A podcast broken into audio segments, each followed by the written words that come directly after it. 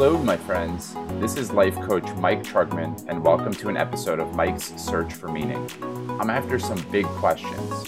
Why are we here? What makes a fulfilling life? How can we grow individually and collectively? Each episode, I'll dive deep with leaders who are doing great work in the world and see how they organize their life.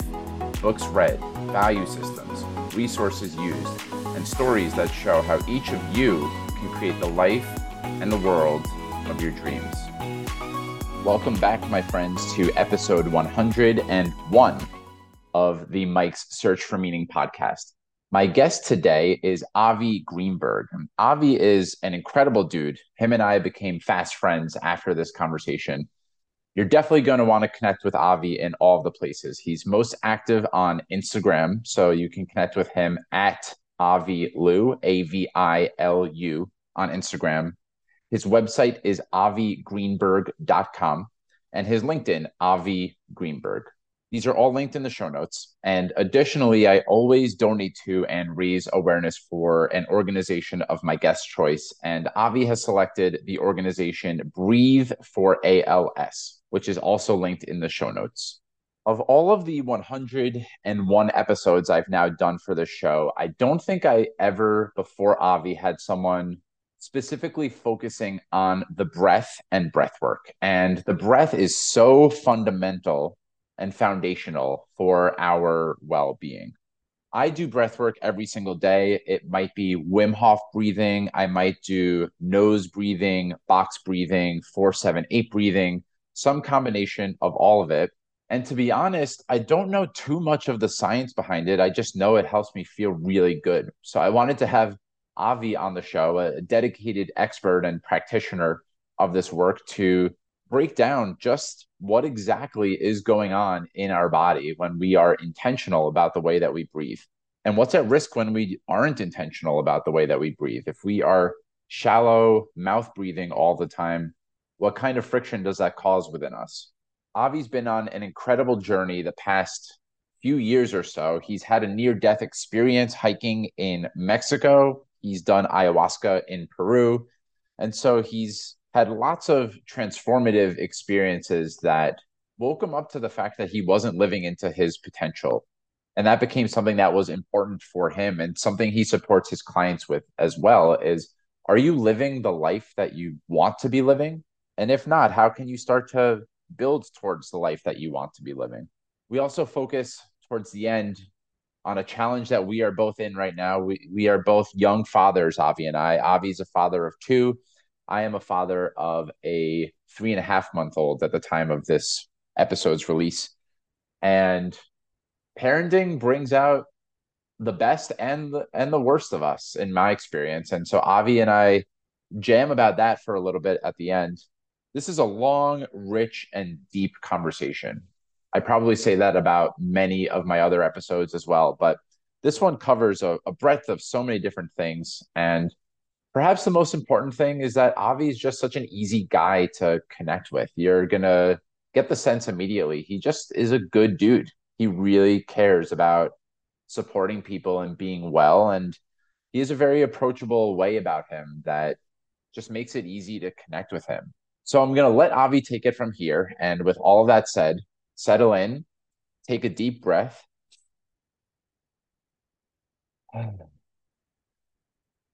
And enjoy this wide ranging conversation with Avi Greenberg. All right, Avi, my friend, welcome to Mike's Search for Meaning. Yeah, thanks for having me, Mike. I'm excited to be here.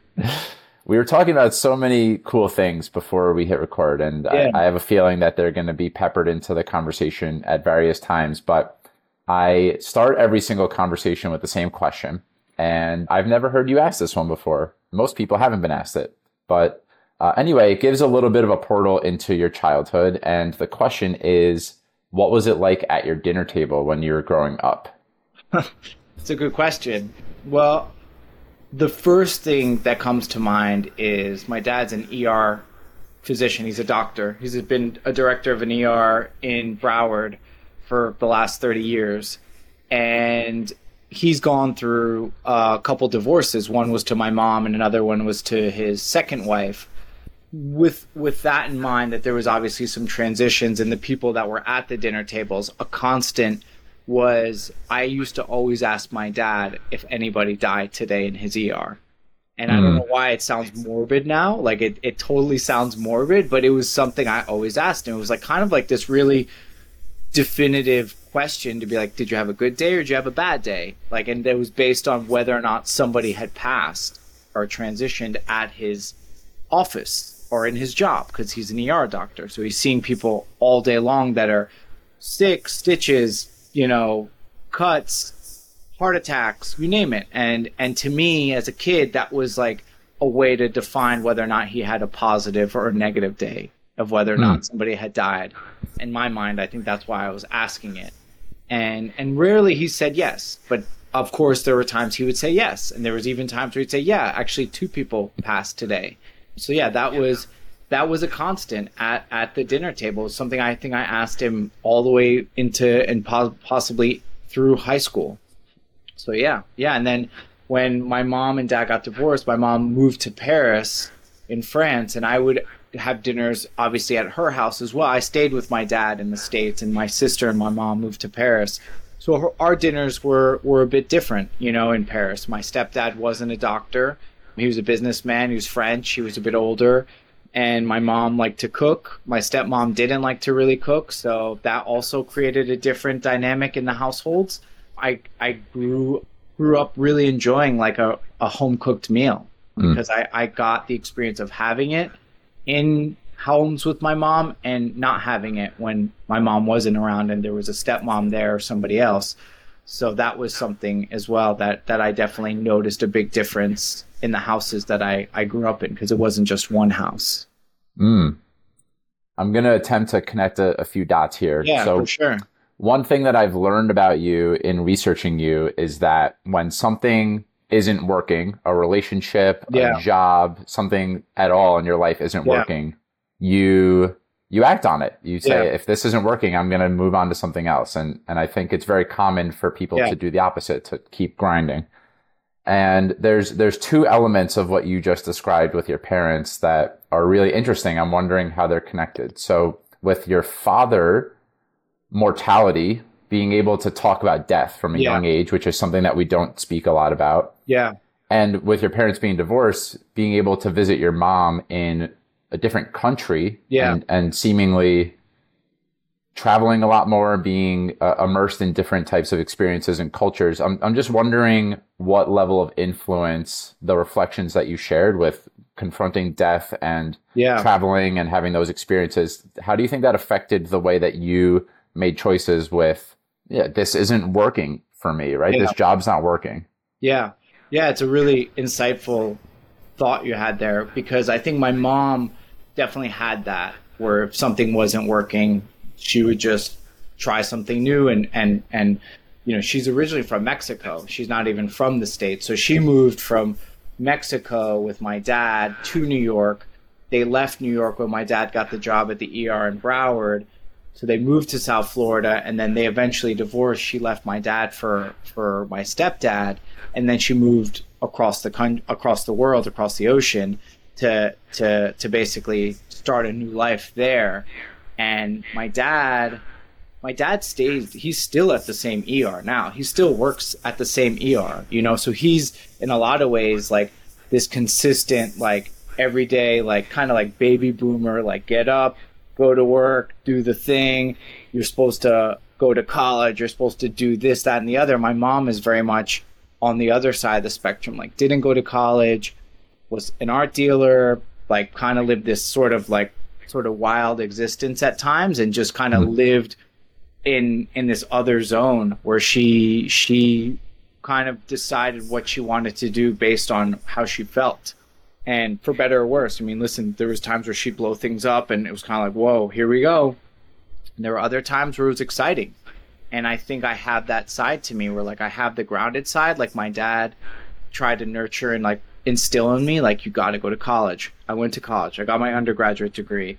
I got a job right away. I hated various different jobs. I tried to stay there. I tried to like seek the six figure lifestyle salary, you know, make more money, get a family, buy a house, the whole deal. And I just it just wasn't it wasn't working for me. And I try I really did try to make it work. And I think the side of my mom to be like, well, fuck that. If it doesn't work, then don't do it. Then just do something else. Mm. Like bounce, get out. And that was something that I, I I I did because I saw it could be done. And not to say that my mom moving to Paris and marrying my stepdad and kind of being able to shift and adjust so quickly was like necessarily always the right decision.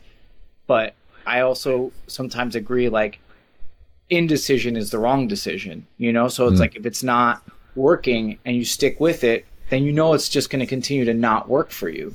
You know, luckily my dad did find a job and a career that he he liked and it and it, it, it afforded him the lifestyle that he liked and he still likes. My mom still was kind of always searching, you know, and sometimes I wonder if like I cuz I've I've traveled and I've left homes often. Like I've moved from New York two different times. I moved to Utah. I'm in Miami currently. I'm like on the fence about staying in Miami and like I sometimes wonder is it like is the move searching for more happiness or is like the happiness inside that you're not getting? And i always wondered that with my mom. Like i always wondered is my mom hmm. moving because she's trying to like find you know the the pot of gold at the end of the rainbow because she's not getting it in paris or palm beach or boca or mexico? You never know you know? And like if you don't work on yourself throughout the process i think you're you're always going to be seeking and always going to be searching. And and sometimes i think if i could just hone in on what I'm doing and where I'm at, then maybe I can find the thing that does make me feel fulfilled and happy. You know, whether or not it's here in Miami or it wasn't in Utah or it's going to be in New York or somewhere else, I don't know. I just know when I felt my best, typically I've I've been taking good care of myself and I've been doing the things I'm supposed to do and then things align themselves. Whether or not the environment and the setting is right, you know, that can always change. But I, I'm I'm able to kind of decipher when it is time to shift and, mm. make the move. And I think my mom gave me that in a lot of ways because my dad is definitely a, a, creature of habit. Like he doesn't mm-hmm. like change. He likes things just like the way he likes them.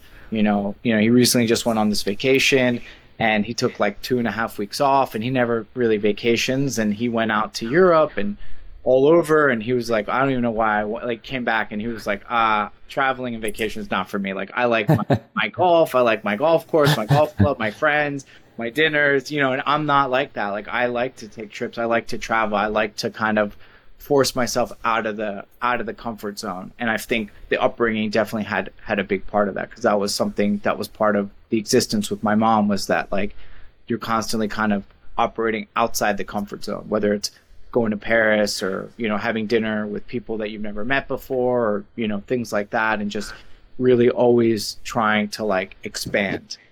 Mhm. Having a healthy integration, eh, I'm hearing two polarities and and for a little bit of over, oversimplification, your dad being the the steady, routine driven, yeah. Uh, my my days are predictable, mom being more adventurous. Yeah. And uh, having both in your toolbox can be really helpful. And I'm wondering, yeah, I've, I've heard you speak many times about your, a couple of different formative experiences that, that brought you to where you are now. And there was a moment in your response there where you said when you're taking care of yourself, yeah, then you you're in a place where you can make better decisions, which is yeah. I think is a, is a beautiful foundation to have. It's like um I'm breathing well, I'm eating well, yeah. my relationship is going well making choices from that place is a, a really more empowered way of being.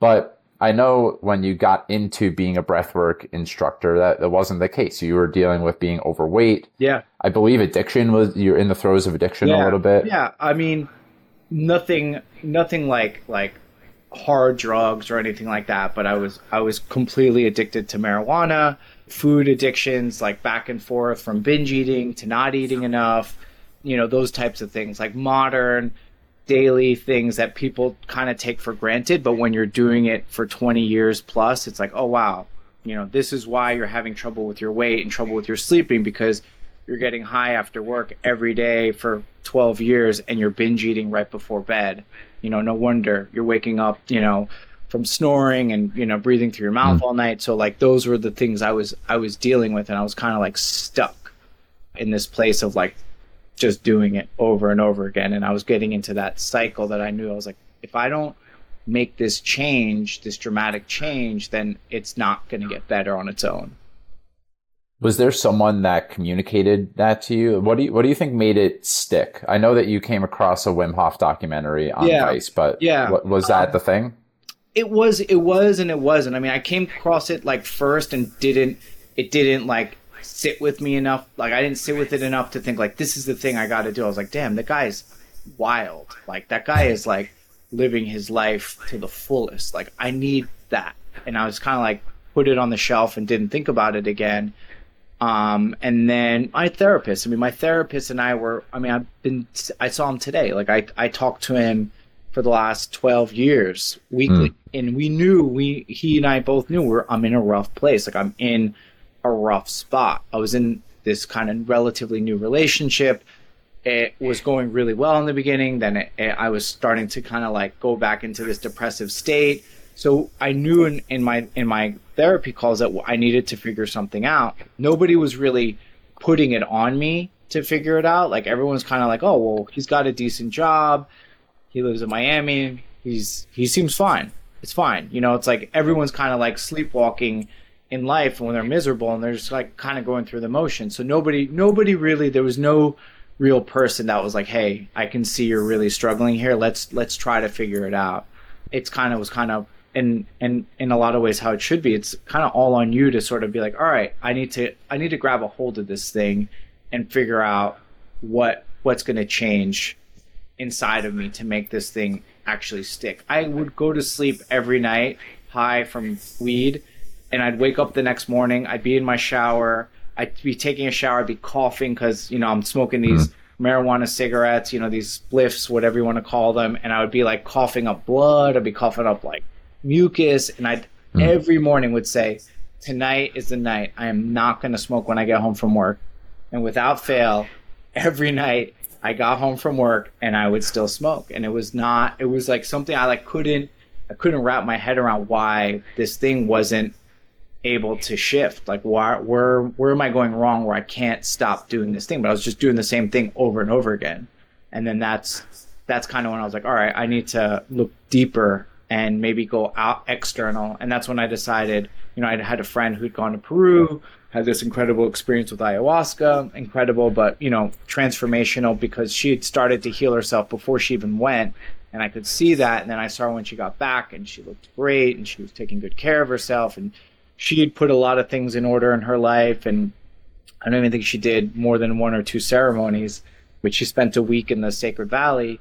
And so that was that was kind of like you know that was like a big part of it too because I thought, well, if I can do this thing that she did, maybe it'll work for me. And then I spoke to the center and he told me he's like, dude, you got to stop weed. You got to you got to you got to cut it out. You got to get your act together before you come here. You can't just think that this is going to save you. And and I was real really nervous on the call and then I decided, all right, that thing I watched 2 months ago, the Wim Hof Vice doc, like I'm going to do that. If I can do that every day and find a cold plunge and do that and do the breathing, at least I'll have a breathing practice like he's telling me I need. Because he's like, you need to meditate, you need to breathe, you need to, you know, I didn't even know what breath work was then. This was like hmm. six, seven, seven years ago. You know, wasn't wasn't what it was now. So I I I just started from there. Started from basically from scratch. Hmm. There's so many things I want to get into with you, but it's I think it's really my parents have been with the same therapist, each of them, for I think over 30 years, Wow. basically the duration of my life. Yeah. And so when when you said you're with your therapist for 12 years, Yeah. Maybe longer too. Not Yeah. 30, but definitely not. I mean, maybe it's longer now if I think about it.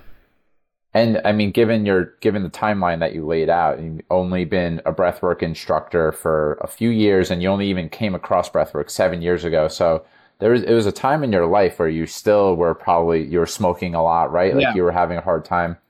How how did you find your therapist? I know a lot of people who have such a hard time finding Yeah. a good therapist. And and what do you look? What do you? Is it a man that you work with? I work with a man. Yeah, he's in New York.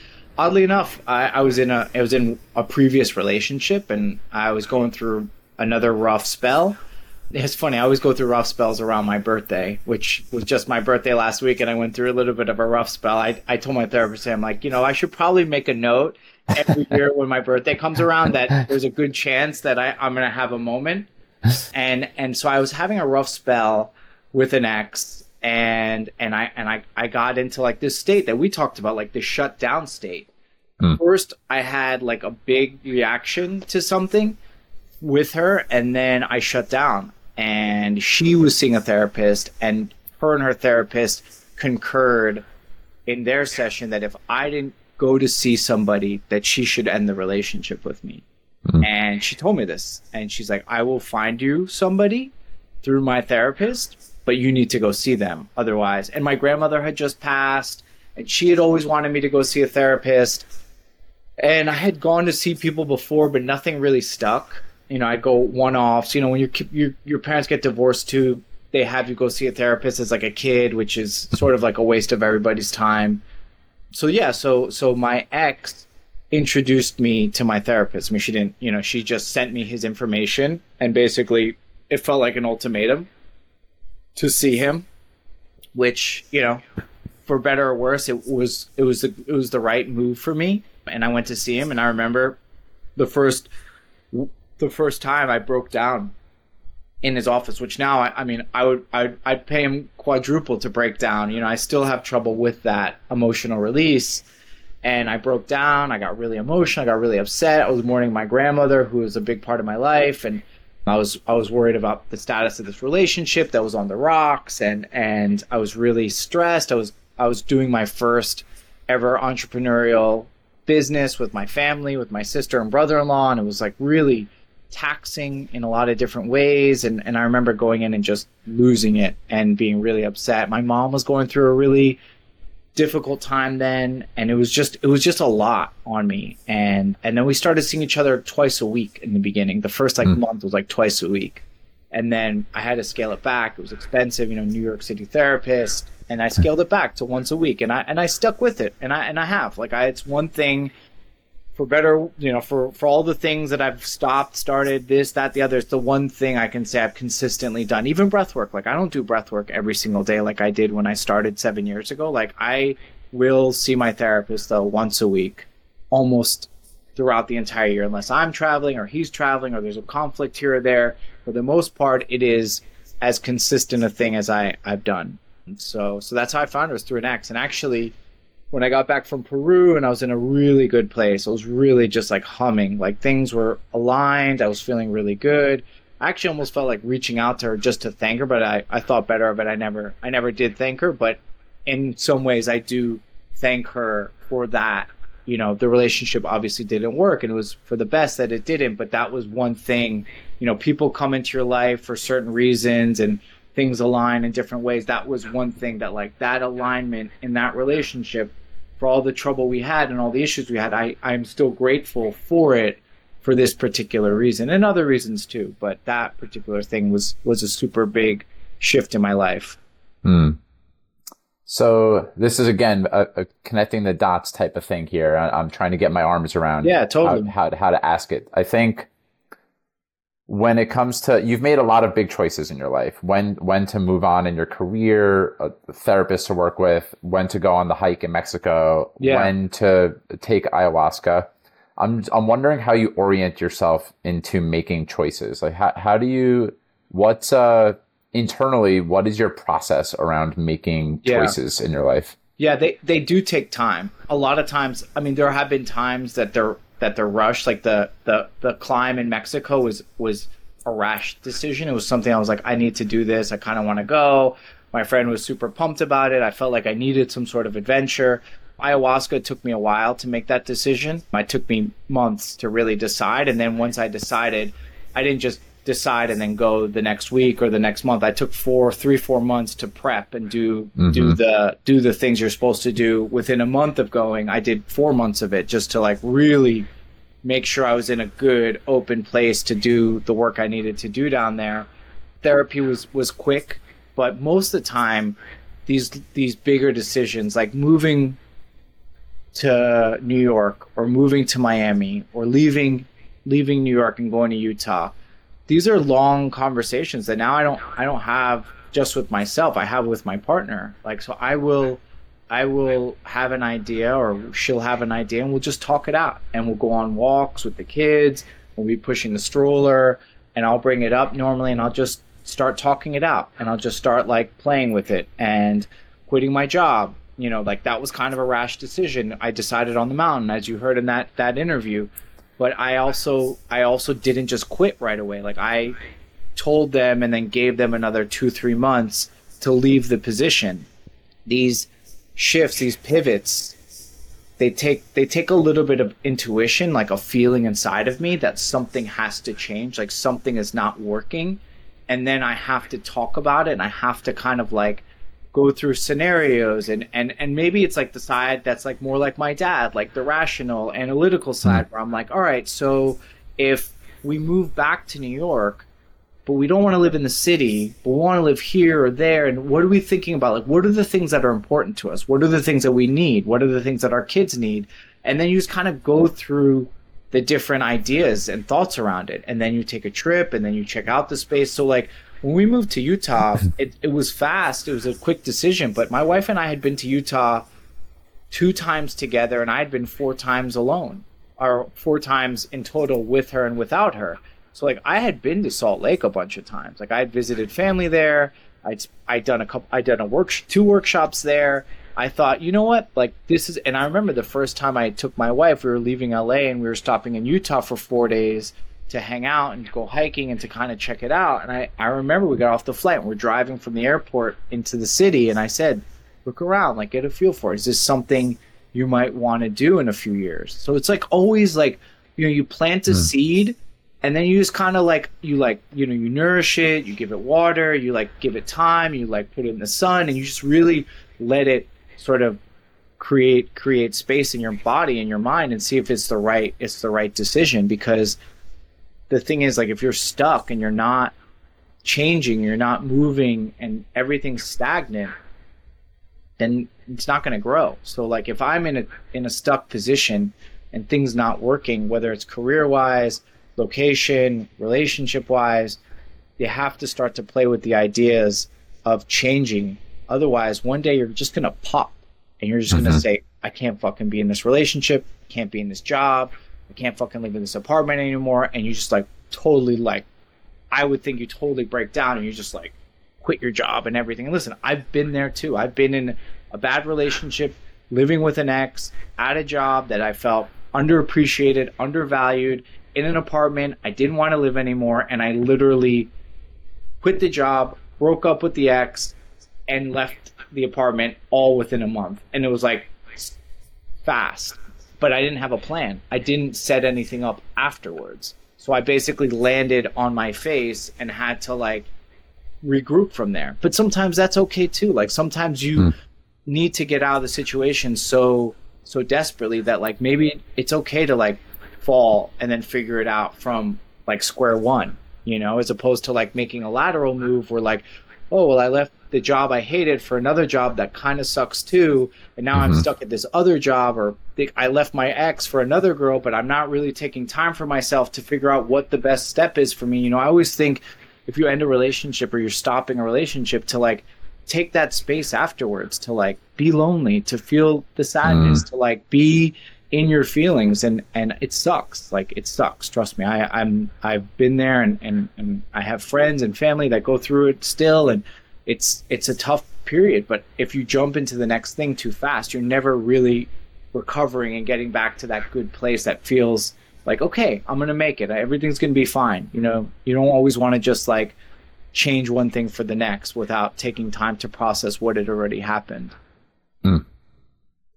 Well, thanks for sharing your full self already with me, man. Even before yeah. we jumped on here, it, you said you're an open book, and, and I certainly experience you that way. And I, I think I that the power of story and, and the power of you sharing yourself is I feel more permission to be all of myself and, and anyone yeah. that's tuned in here.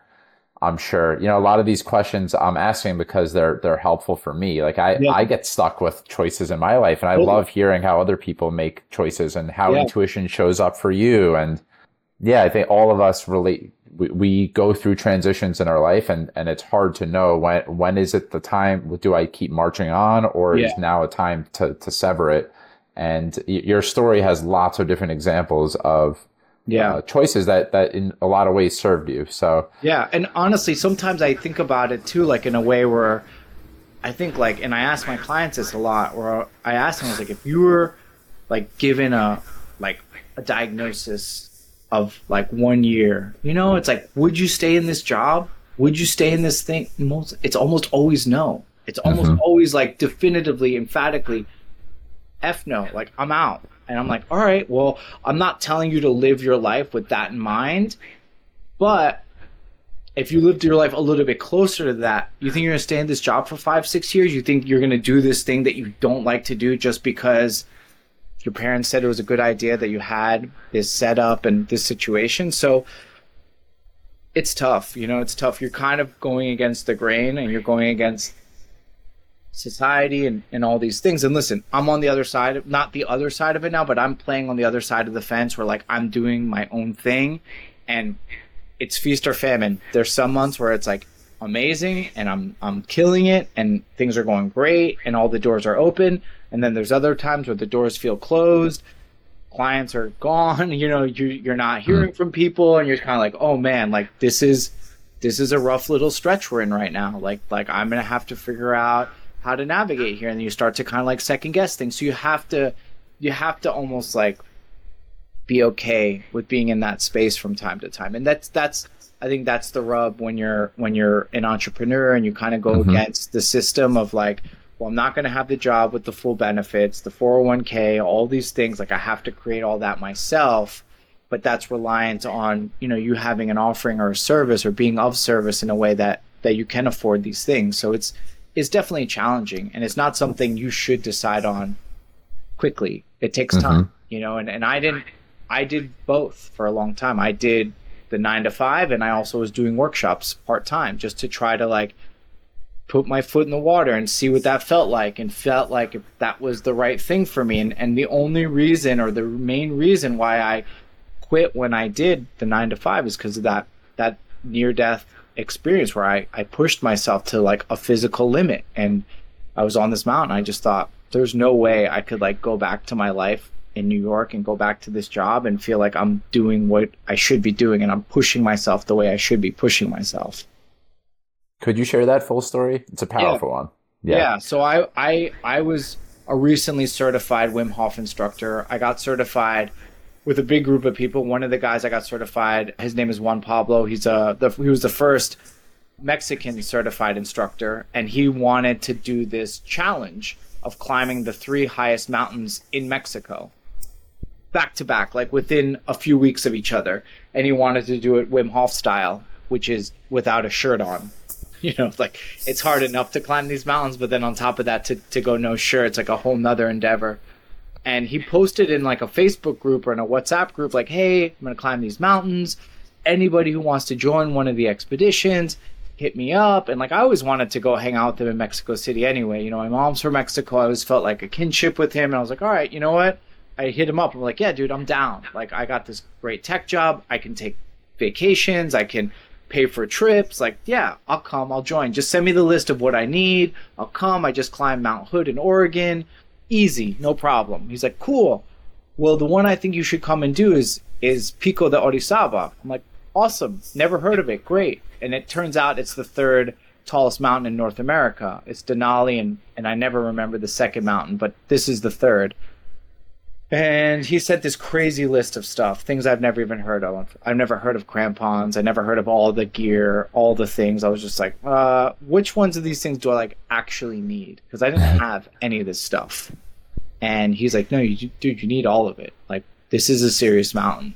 And he's like, you need to start to like train. I was like, what are you doing to train? I'm like, I live at sea. I live in New York. I live at sea level. He's like, well, you do like Pilates reformer. You can do all these things. I didn't do any of it. I, I ended up taking workout classes, spin classes. I was doing this high altitude training program with my friend where I was wearing this mask that was depleting the oxygen levels in the mask and I was breathing like depleted oxygen and and trying to like, you know, hack it. There's no hacking it though. Anyway, so I get to Mexico. We do four, three, four days in Mexico City, which Mexico City is already at like eight, nine thousand feet, I think, of elevation. I'm gassed just walking around the city. I'm climbing steps. I'm out of breath. I'm doing other stuff. I'm out of breath. I'm like starting kind of like the voices already getting in my head, like, hey, this is going to be harder than you think. And we end up getting to the mountain. It was me, Juan Pablo, another guy who got certified named Yimis, Jimmy's, and another guy named Eme, who is another kind of like these. All these Mexican guys are like, like amazing athletes and amazing people. Like Ma is like, you know, he runs ultra marathons and like he climbs mountains for fun. Like like no problem. And and Yumi's is a really fit young guy, Venezuelan, but you know, got nationalized in Mexico and he's a really just great guy, but he's super fit. He goes running in earth runners through the forest in Mexico City and like can run miles and miles and miles. And Juan Pablo's, you know, he's in really good shape too. He's like alpine skier and mountain biker and and and everyone's climbed these two mountains leading up to this one. So they're they're geared. This was the third one. This was like the last one they were going to do because it was the tallest. We had two guides that were going to help us along the way. And then we did we did a night two nights on the mountain the second night, we woke up around midnight or 12:30 and then we started our ascent in the middle of the night with moonlight and headlamps. Just pitch black. And the mountain's treacherous, you know? It, hmm. it, there was there was memorials for people that had died there not long ago. One of our guides said that he was going up with a bunch of French guys and he told them that we had to stop, we had to go back because the weather turned and they refused and they died, and they actually had, he was telling us a story about carrying the bodies down. You know, we're staying in this like little like tin tin can cabin in the middle of the mountain, sleeping at night, but not sleeping because like you know the altitude's crazy, and you're getting headaches, and you're just like like what am I doing? You know, and we took like kind of like a exploratory walk the day of just to kind of get a feel for what it's like to climb up and there's these big steps that they created at the beginning of the ascent and the steps are big, they're tall. So you're like taking these big steps up, and then they stop, and then you're walking up a dirt path. And you got to kind of climb and jump, and you're using poles and all this gear. And so we woke up at midnight, and we started at 12:30 a.m. And Juan Pablo was going shirtless, and he was flying. I mean, he was going so fast because uh, he was shirtless and it's cold and i mean it, it's windy it's he needs to move when your body temp drops you have to move and they're going really fast and they're all in much better shape than I am. And the altitude's not affecting them. And I know this because Eme, who's like like a superhero Mexican, he's singing as we're ascending. He's singing Frank Sinatra, he's singing Mexican songs, like nothing. Like like like no breathlessness, no nothing. I'm huffing and puffing. I'm trying to breathe through my nose and like do all the breathing shit that I thought was going to help me. None of it was really working. uh, I was feeling the intensity as we kept getting higher and higher. Something else that was happening, I was getting these cramps in my groin, which I'd never gotten a cramp in my groin. I hmm. got it on one side, then I got on the other side. I'm breathing hard and heavy. The guide, Kato, this woman, like my angel on the mountain told me we have to like stop. You got to slow down. You're going too fast. Like she's trying to tell me like chill out. Don't have to stay with the group. I'm like no no you know like ego. Stay with the group stay with the group. And then finally i was like go ahead. We'll meet up with you. And we go slow. I'm breathing. She's motivating me. She's telling me like think about this think about that trying to get me pumped up i'm i'm pushing and in my head i'm thinking how am i going to get down like this is hmm. really hard climbing up how the fuck am i going to get down i am exhausted how am I going to get down? We just kept going. Like I just kept going. I just kept pushing. I just kept going, going, going. Like I mean, within an hour of doing it, I was like, I'm toast. I'm exhausted. And I and I went well beyond that and I went further than I physically thought I could. And the sun still wasn't out. It was still dark. And we just kept climbing up and up and up. And you look over and you can kind of see down but it's like you can't see. It's just like a black abyss down. And it was just crazy. And i could see their headlamps further up and i could still hear them talking ma singing. I mean it was nuts. And then we finally get to the glacier which i didn't i mean i can't even believe still i got to that height because that's the height of like i forget exactly what the height is i forget there's a mountain in France. I think it's Mont Blanc. That's that, that's like the height of, of the glacier. And I mean you're at like 16, 17,000 feet. And I never been that high. And and and now is the time that you have to get the crampons on. So these are these spikes that you strap onto your hiking boots. My feet mm. were killing me. I had cramps. I had sweat through my Under Armour like dry fit t-shirt, so my chest was wet. It was cold. It was windy, so like my body was getting really cold. I was shivering. I was shaking. I don't even know what.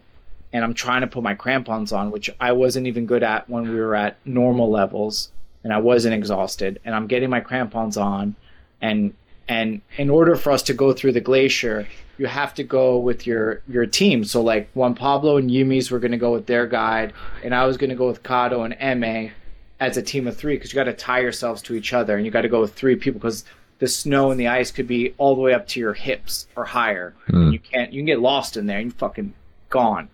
You know, I mean it's dark. It's dark still. Sun's just starting to come up, and it's like four or five hours we're ascending, something like that, three hours maybe. And I mean, you know, you're seeing the sun come up. I mean, it looks like you're on another planet. It doesn't look like Earth. You know, there's no life up there. There's no trees. Mm. There's no plants. There's no birds. There's nothing. It's just rock, ice, and wind, and the sky and the clouds. And and yeah, Kato called it. She's like, you can't go. She's like, you can't go through the glacier. Like glacier is like the hardest part in some ways. She's like, you we got to go back and I felt awful because Emma, who's singing Frank Sinatra, was fine, like no issue, but he couldn't he couldn't go through unless we were in a team of three. So we basically had to tell him like, hey, dude, you can't get to the top this time. You're gonna have to come back a different time and go to the top.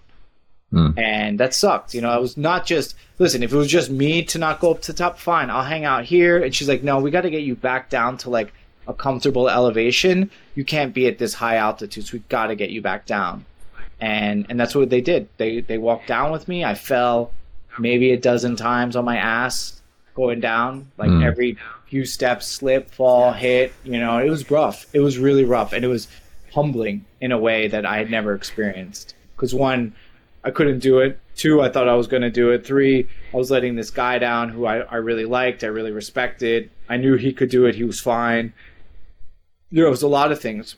It was a lot of things, and I learned a lot on that on that descend, and just like and felt a lot, and just was like really like kind of emotional, and just like in in in a in a interesting place. Like really grateful that I was able to like do this, but also like really embarrassed. I was like, "Hey, you didn't, you didn't do it." You and I was like in my head, I'm like, "I'm gonna come back. I'm gonna do it. I'm gonna come back. I'm gonna climb this mountain. I never, I haven't done it yet, but yeah, it was, it was, it was interesting. But then I, I like came to this conclusion as well. I was like, you know, like you're like living this life that's just not working for you, you know, mm-hmm. and you need to start to figure out something else in your in your existence. Like you're doing this other thing you like.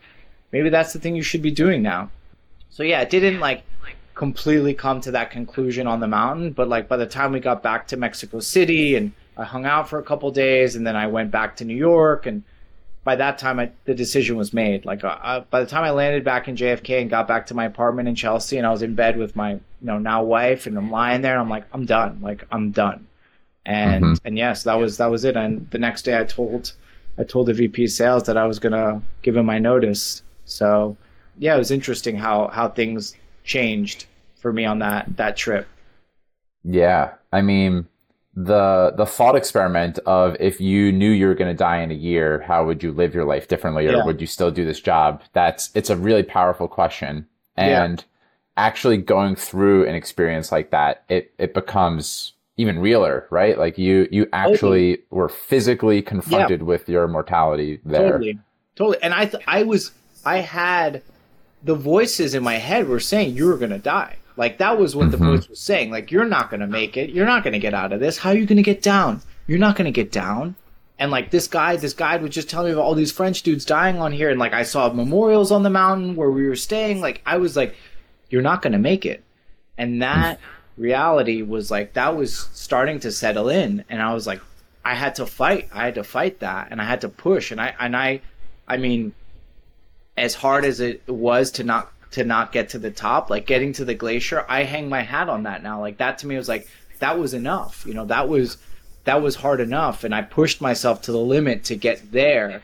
And I think having having yourself at that place, at that precipice, you're just like, well, I'm not going to do anything that I don't fucking want to do anymore. And part of me thinks in life, like when I need to like get back to like where I want to be physically, mentally, emotionally, like kind of got to push myself into that zone. It was the same with mm. Peru. Like I had to like go way outside the, the comfort zone of my house, my apartment, my life, all the things, go deep into the jungle and do this thing that was scaring me to death. And then once I hmm. went there and I realized like, oh, I can do this. Like I'm okay. Mm-hmm. I'm out of it a different person. Now I'm like, now as a father and as a partner and, you know, running this business and everything, I, I sometimes wonder, do I need to go on these journeys, these like, these situations to, to get the best out of myself?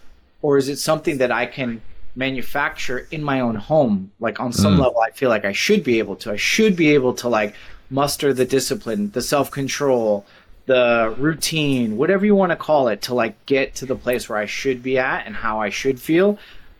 Or do I need to like force myself to the place, to like to like the crazy zone of like a mountain or a jungle? Or a physical act, running a marathon, or you know, I mean, listen, I was going to jujitsu, and a lot of ways that was like a, a microdose of that intensity. I was pushing myself every day in this practice where I was trying not to get strangled, you know, mm. and I didn't actually ever think I was going to die, but your body's fighting in a way that's so intense that you're like mimicking the adrenaline release of that experience. So that was a really good practice that I picked up in in in Salt Lake and it kept kept me grounded in some way. And I do think I do think a lot of the issues that people are dealing with is they're not getting that like dose of fear, adrenaline, and excitement in their regular life. So they're wondering, what the fuck's wrong with me? Why don't I have mm-hmm. this sensation of like happiness or joy? And it's like, well, because you're not you're not pushing yourself in some way. You're not forcing this thing out that's supposed to come out. Mm-hmm. Like as humans, like I watch my kids and I just see the way they want to play and what they want to do and how they want to move and all these things. And I'm just like, the one when they're happiest is like when they're out doing all those things when my son is one and a half and he's like playing in dirty water and like throwing it all over himself and like really like making a mess in mud. And you know my daughter and I are walking on the beach path and it's raining and it's windy and we're walking barefoot and we're walking on rocks and we're walking on in puddles and and doing something like that. Like that's when they feel and they look their best. And we're just we're just not doing that enough. And I'm me too. Like I'm not I'm not saying I've figured it out all the way. I'm obviously still in this in this struggle and still working through things and still figuring things out but i know i feel my most alive when i'm pushing myself and i have to create a discipline mm. to like get myself to the place that i know the good stuff happens. But the good stuff doesn't happen unless you like force yourself to that zone to that place. You know my dad and i often talk about he talks about like the bubble the comfort like the comfort zone his bubble of you know his happy bubble his happy place and I've learned for me, my happy place isn't necessarily in the bubble. Like it can be, and the bubble can be great, but I have to do work outside the bubble and I have to push myself outside of the bubble and I have to force myself to get out of like whatever I'm dealing with outside the bubble. And then I can go back in the bubble and I can chill out. But the bubble's yeah. not where I'm going to learn about myself and I'm going to like figure out these things that I need to learn about myself. It's outside. It's, you know, on a hard run or in a jujitsu studio or on a mountain or doing whatever it is, that's where I'm going to actually figure out more about myself and I'm going to be happier in the bubble once I get that work done outside of it. There's there's so many things to reflect on from what you shared there, but it, one of them I think is what are we modeling for our children? Like I I'm a new father. My my son is 10 weeks old. I think as parents I know for our parents' generation, Avi, so for our parents, not me and you. Yeah. I think there was a lot of conditioning around modeling stability and safety and, yeah. and not taking chances. And that, that there's some beauty to that and there's also some some drawbacks to that. So I think it's beautiful that you're modeling for your kids that there's a risk to doing the safe thing too. Like there's yeah. there's major risk to not taking these chances as well. Yeah. And and your kids in, in the way that they play and and run through the mud and, and play with the with the mud, like that's a that's a beautiful thing. And so I I'm always wrestling with the like how do I model stability and and appreciate the bubble and where where are the places in my life that I'm stepping outside the bubble? I think that's those are beautiful questions to be wrestling yeah. with. And and I think one of the ways that we can easily manufacture, or maybe not easily, but one of the ways that we can push out of our comfort zone is exactly the vocation that you're in now, the line of work that you're in. It, it's with the breath. Yeah. And so you talked a little bit about stress. I want to get into more than just the breath because there's there's lots of different things that you bring into your work that help people with being outside of their bubble and being back within their bubble.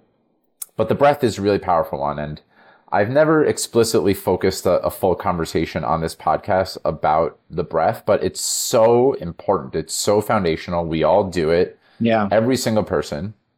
And so I, am wondering if you could just speak a little bit about you know, when you took the leap and you yeah. were at the time you were a Wim Hof instructor, but I experienced you to be like you, you're studied in the oxygen advantage and art of breath.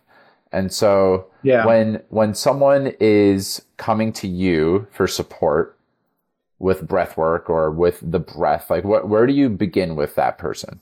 Yeah, it's a good question. I I try to always get on a call and talk to them first off because you'll have a lot of people inquire over email like, "Hey, I want to do breathing sessions with you. What's the cost?" And it doesn't doesn't make sense for us to even have that conversation. We don't know if we're a good mm. fit, we're a good match.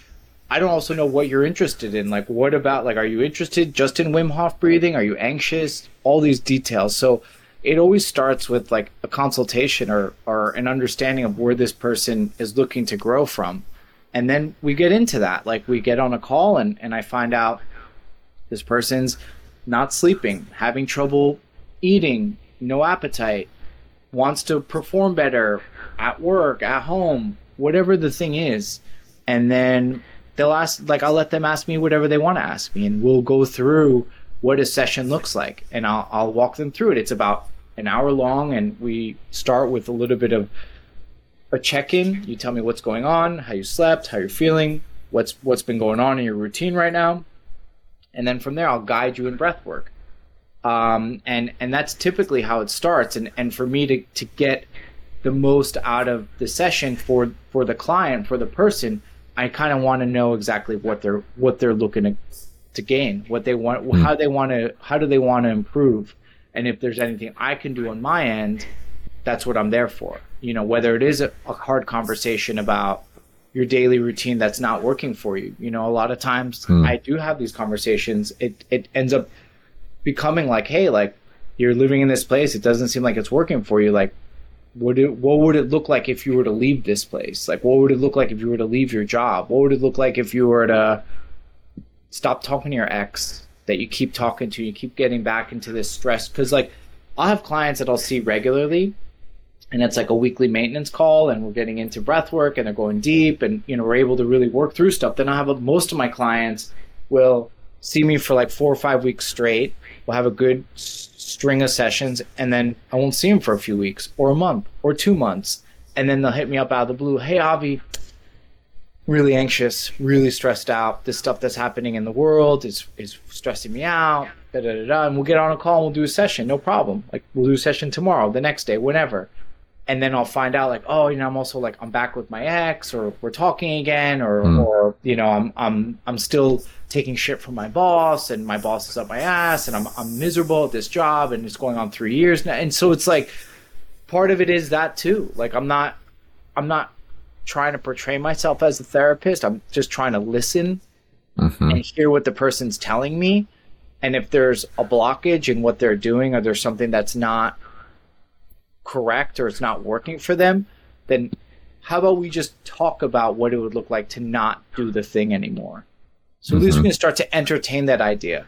And then maybe when we go into our breathing session, maybe you access a different part of your brain that's not like the part that's always worrying and always stressed out. It's another neural pathway to creativity, to compassion for yourself, to love, to something mm. else, something else, because this part of your brain, the prefrontal cortex, is always running and it's always telling you, you didn't do this, you gotta send this email, did you send out that calendar invite? Why didn't you get this done? Still gotta get that done, and or what did you do earlier today? It's just always on a loop. Whereas if you get into a breathwork practice and you're being guided, and someone's telling you how to breathe and showing you how to slow down your thoughts and slow down your breathing then all of a sudden that's where maybe you start to have these like moments of awareness and moments of like, oh wow, I should be doing this breathing stuff more. I should be taking better care of myself. I should be doing the thing I you know I want to do in my life. Or I had this really creative idea, like that business that I wanted to do six years ago. I should get back to that. You know, whatever it hmm. is, and like give someone a safe space to like play outside the lines, to feel like they don't have to like be a certain way in the session. It doesn't have to always look a certain way. It doesn't always have to feel a certain way. If they want to flirt with the idea of leaving their job or moving out of somewhere to somewhere else, then like let's have those conversations. Because like my goal is all, all, the people I work with are at their happiest, that they're feeling the best in what mm-hmm. they do and you know how they experience life and in their relationships. And if I can help them achieve that or at least get to a place where they feel more confident to go for the things they want to do, then that's that's kind of what it's all about. Man, one of one of my biggest frustrations with the medical system is if you for most doctors, I don't want to speak for every doctor, but a, a lot of encounters I've had, there is zero check-in around like what else is going on in your yeah. life other than the presenting thing that you're here for. Yeah. Right. Totally. And it's so powerful that you're even something like that, just a check in. Like, what else is happening in your life? How are you sleeping? What are you eating? What yeah. are your relationships like? It can, yeah. it gives so much information. And uh, I think with breathwork, it's easy to get into just the mechanics. I, I have felt the temptation to just get into the mechanics with you. Yeah. to talk about your nervous system yeah, and to talk about what happens in your body. And, and all of that's really important. But if you add the layer of well, what's the context that you're showing up in? Right. It feels like it supercharges everything. Yeah. So on and another layer to that is part of and like probably at the crux of of of what I try to achieve or what I'm trying to do with whoever I'm working with, whether it's a group or a private session, is I want them to feel comfortable, safe, and mm. like open to talk, to feel, to whatever. So that way when we're doing the breathing, they they can go wherever they need to go. And it's not for them to have some big emotional release or anything like that. Listen, if it happens, it happens. If it doesn't, that's fine too. The goal is that they feel like they can they can experience and feel whatever they need to feel. And whatever mm-hmm. comes up comes up. And that space is important for me and and that's something I mm-hmm. reiterate especially with new people because the first session can be awkward. You know, it's like, "Oh, hi, I'm a stranger you've never really met before." I'm going to ask you to lie down or sit down and close your eyes. And now I'm going to tell you how to breathe and I'm going to tell you why you're not, you know, whatever. And, and it's, it can be awkward. So to try to create as much comfort and ease and safety in that space is, is really the most important thing that I'm trying to do. And then from there, hey, if we can have some mini breakthroughs or major breakthroughs, great. It's not necessarily going to happen every session, but it might. It might happen once in a while. It might, you know, and it's it's interesting to to create that that space for people just to feel as comfortable and vulnerable as they need to feel. And listen, it doesn't.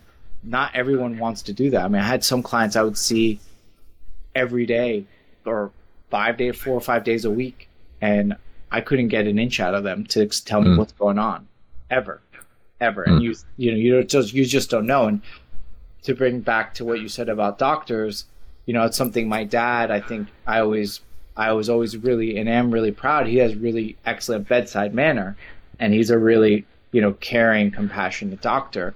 And and I know obviously that's not always the case. It's like anything. It's like there's teachers that are like that, and all different types of things. But in the medical field, it can be tough to find that that size that style of of physician or even I mean nurses for the most part I've found have always like have a caring side though I've yeah. had some bad experiences there too but um the thing and and something from the beginning what you asked me about the dinner conversation my dad when when we would talk about the ER it wasn't always like did somebody die today but there was always something that was part of the conversation was he would always complain and I hope nobody from his business sees this, but he always complained about the hospital system, you know, the mm-hmm. system mm.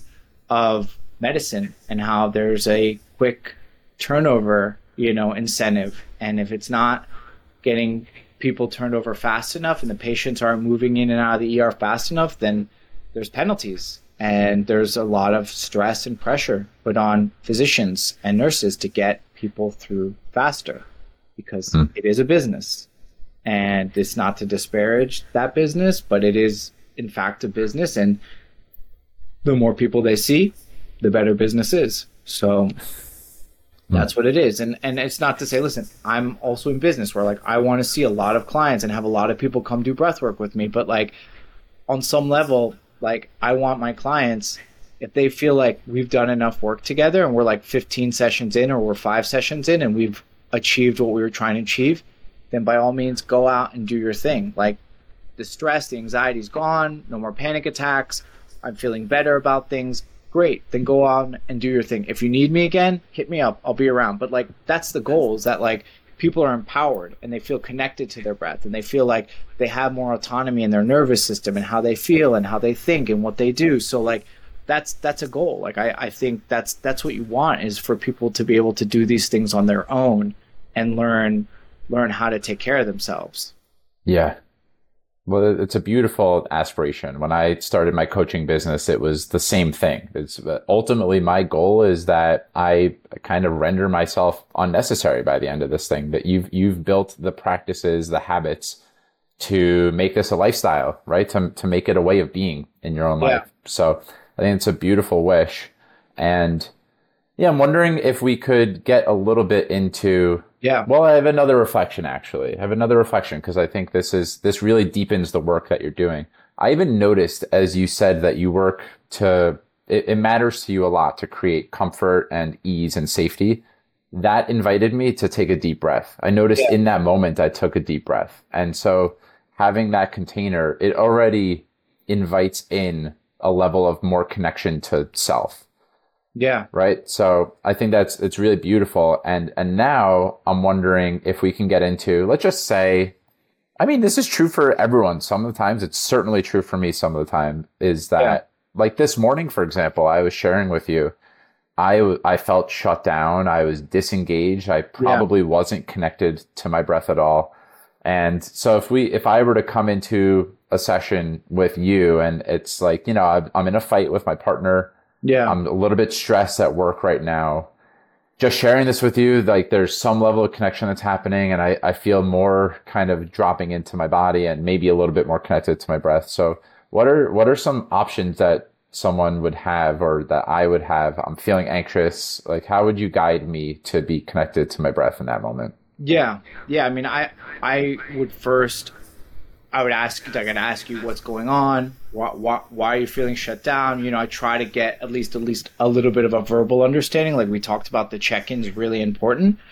From there, I might even just have you do like a light stretch, like stretching your arms above your head and just kind of like opening up, and like a hmm. lot of tension is held up here in the jaw, in the shoulders, and the neck. So like sometimes getting someone to just move their body a little bit because you know, mm. if hmm. you look at someone in a really stressed, tense state, typically their shoulders are up, their hands might be clenched, they might be clenching their jaw. So, like, just mm. to hmm. kind of create a little bit of blood flow and circulation there is helpful.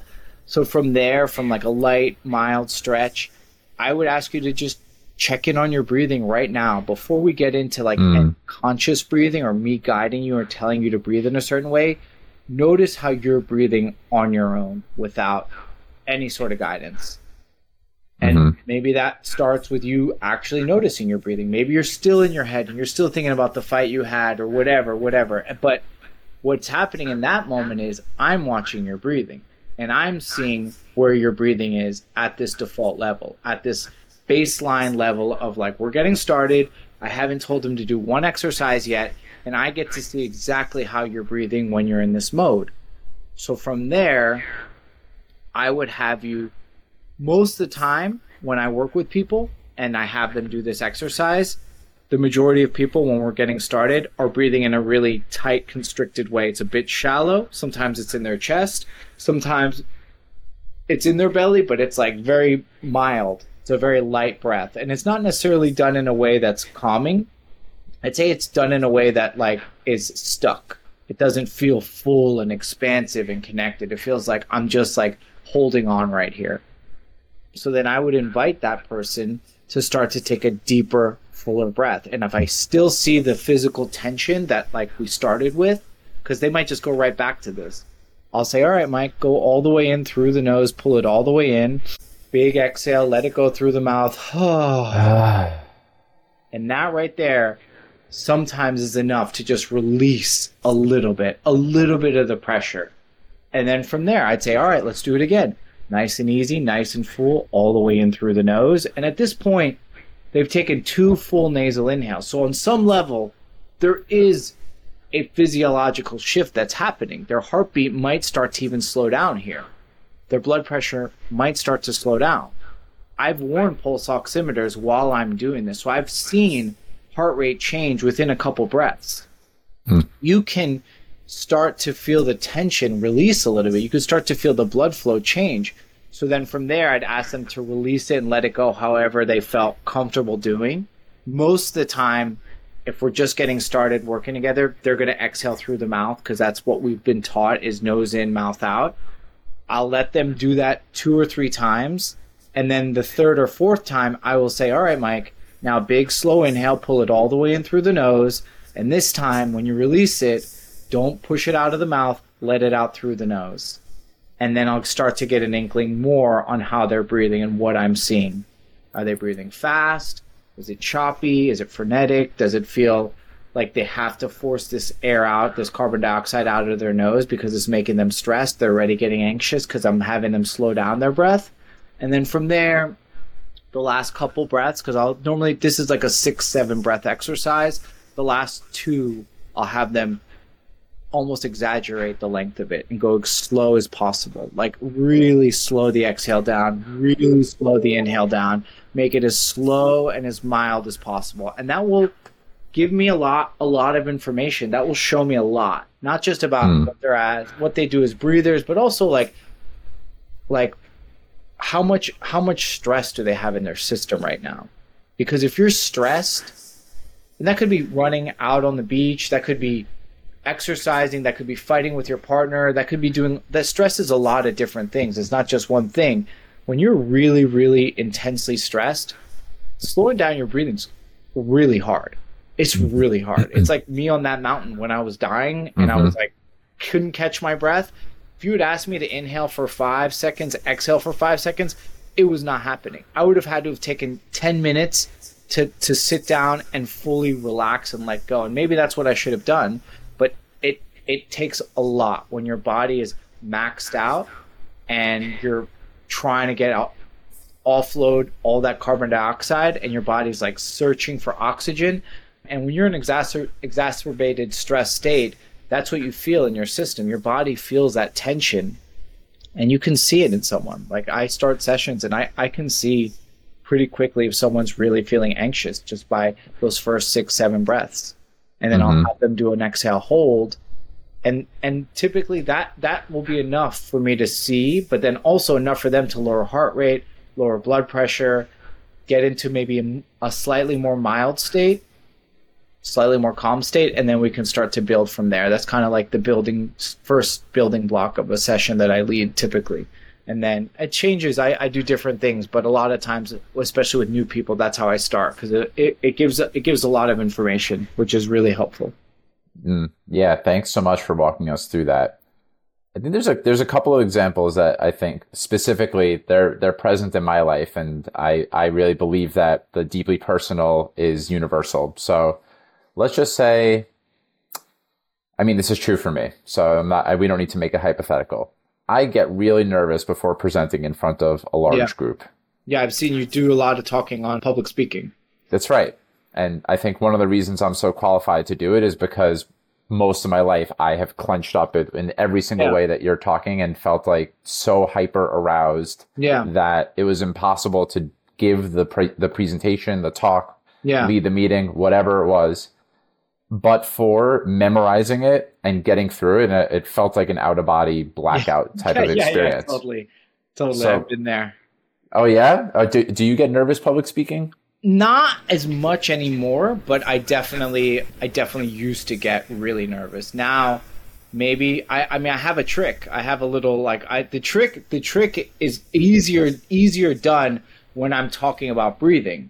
Mm-hmm. When I'm talking in front of a big group and I'm giving a presentation, I've given presentations in front of rooms of 100 people, 60 people, 40 people, CEOs, busy New Yorkers, you know, professional athletes. Like I've been in front of people that are intimidating. Even one of the most intimidating rooms I was in was when I was getting certified in Wim Hof method and they made us present in front of the group and talk about our story. And it was a really challenging mm. thing. You have people there that have talking about being a Navy SEAL or someone dealing with depression and on the verge of suicide and like all these really intense stories. They're like, all right, Avi, tell your story now about, you know, being a fat kid who was smoking too much weed and needed to go to Peru to figure shit out. You know, it's it's tough. You know, you really need to like you need to like hone in.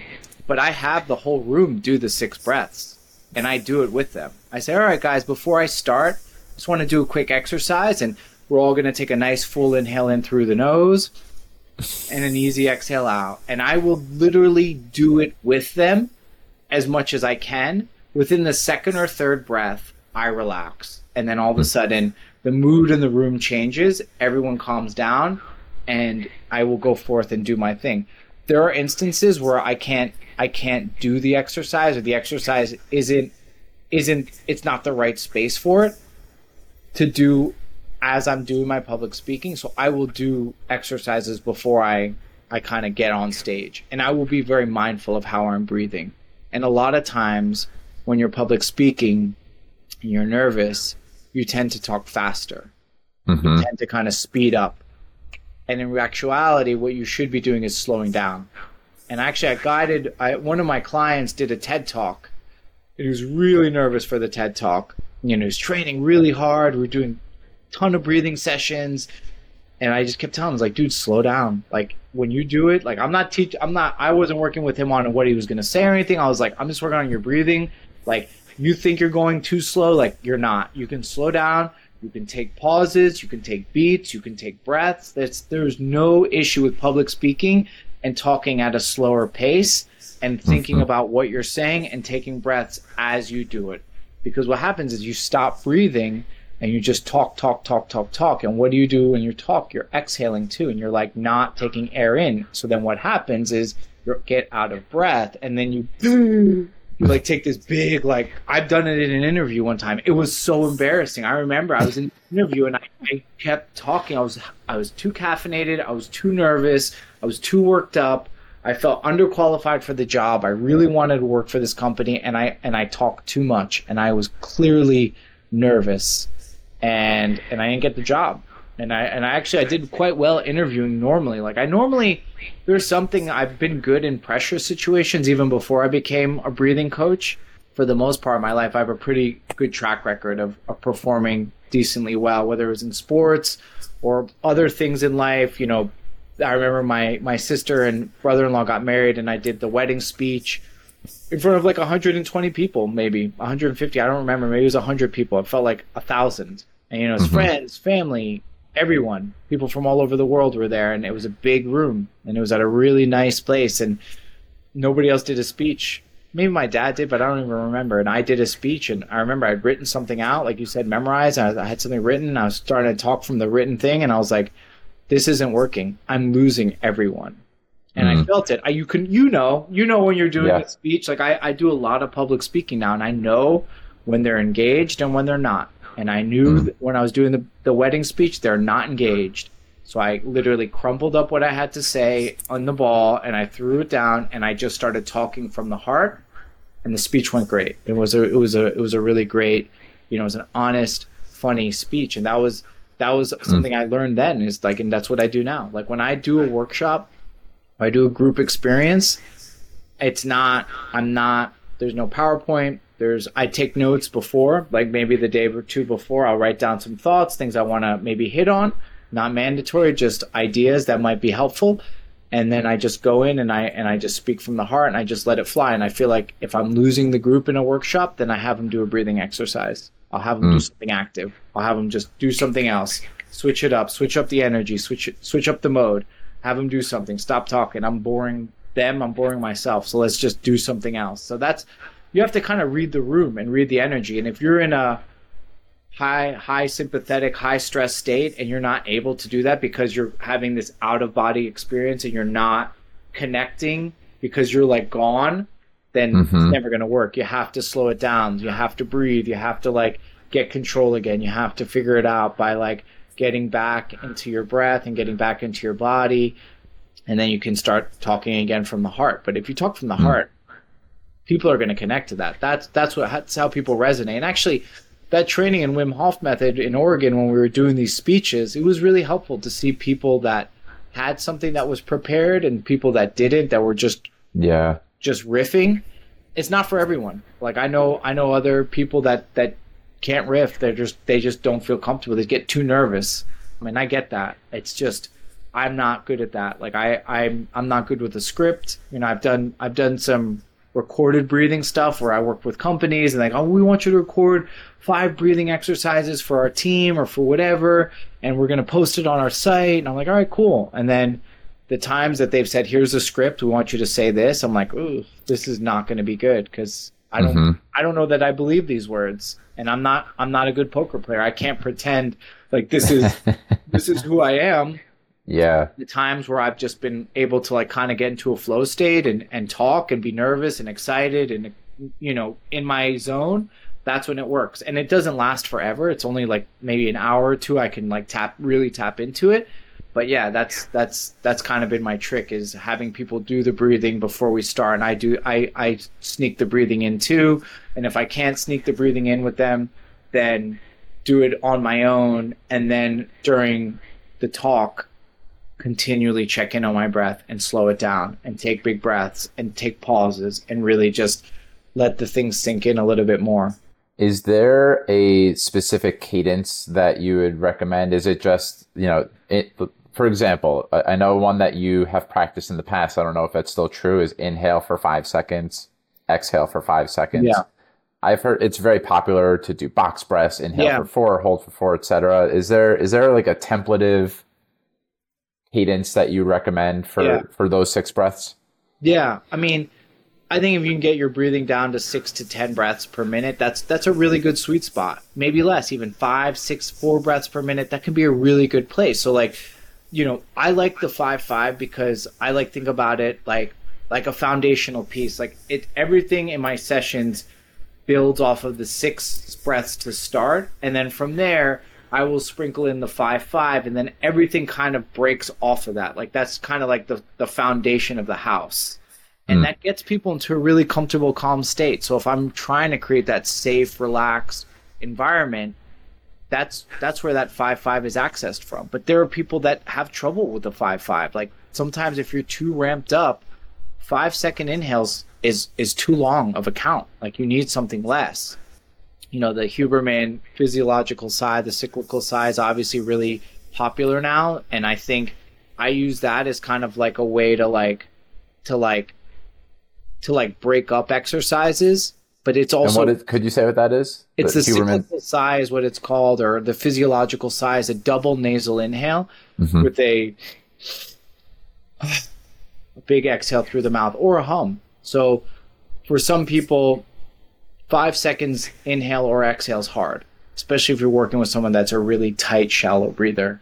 And I count slow. So I can't get them to do five the first session or two. It takes time but I can get them to do the double inhale. So I will do the double inhales like a way to kind of like bridge the gap in between exercises that are stressful or that are causing issues. So that that's a nice starting point. I something I always use now in sessions as well is humming exhales. So mm. they inhale for 4 to 5 seconds, maybe even 3 seconds. I work with people with ALS and you know, 4 seconds is a hard is a hard count for people with ALS at times, certain people at certain levels of the condition.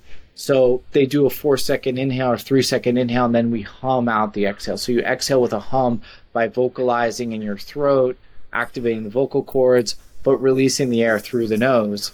So you think of like chanting, of oming, all these things mm. are very calming for the nervous system. They also it also can help stimulate nitric oxide production when you hum. So it's it's also calming. It's good for your lungs. It's good for your immune system. So I'll have them hum out exhales, and the hum is is a non-counted exercise. Like sometimes I won't do anything counted if I can tell the numbers and and the count is too slow and it's taking people getting people stressed out because it can. And sometimes I induce stress on purpose, but other times I'm really trying to alleviate the stress of this person. Then I'll avoid counting the whole time. And exercises I'll do there is I'll I'll create pauses and hold. So I'll be like, all right, Mike, take a full inhale in through the nose all the way in. Hold at the top. And when you hold at the top, Mike, I want you to create awareness in your state while you're holding. I want you to notice any tension, any tightness. And now when you release the exhale, I want you to feel yourself relaxing as you release. I want you to feel yourself letting go.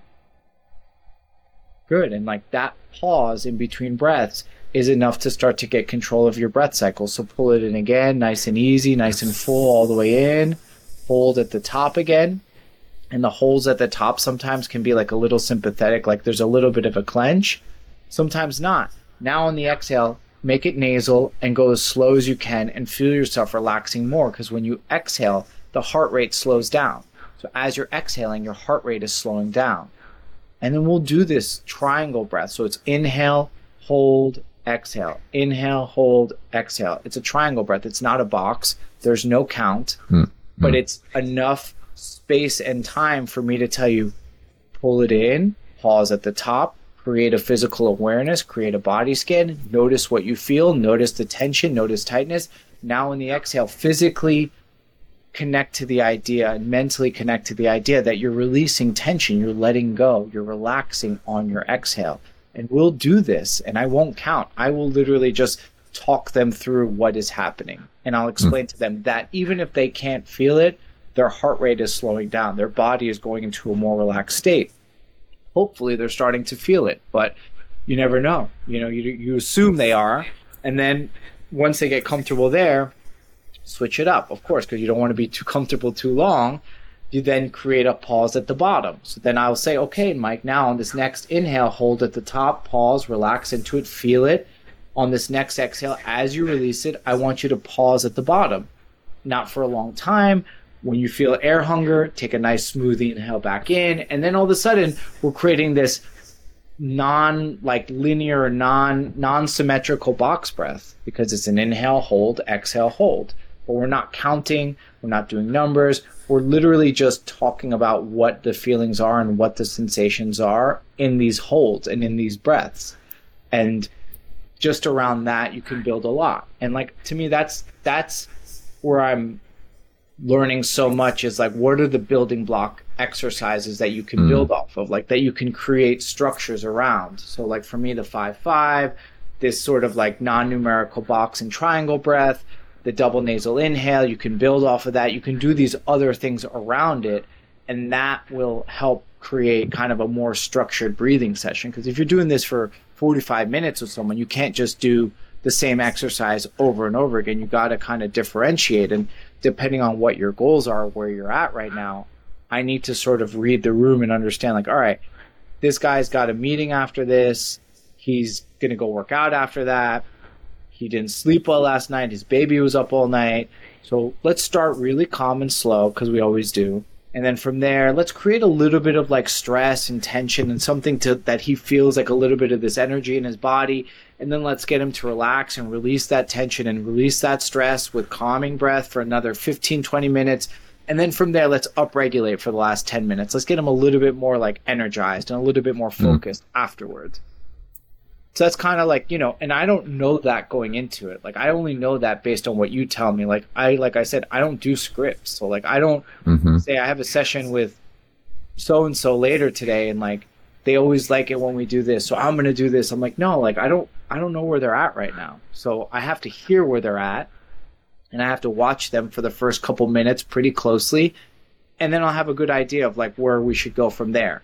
And then from there, where should we go after that? Like and it's always exercise to exercise. It's not like I have a script and this is what we're going to do before we meet and this is the music I'm going to play. I mean, I don't even play music when I'm doing these virtual sessions. I just try to like let them listen to silence, which, you know, I think part of me would like to have music, but part of me is also like, let them just sit in it and be in it. Mm.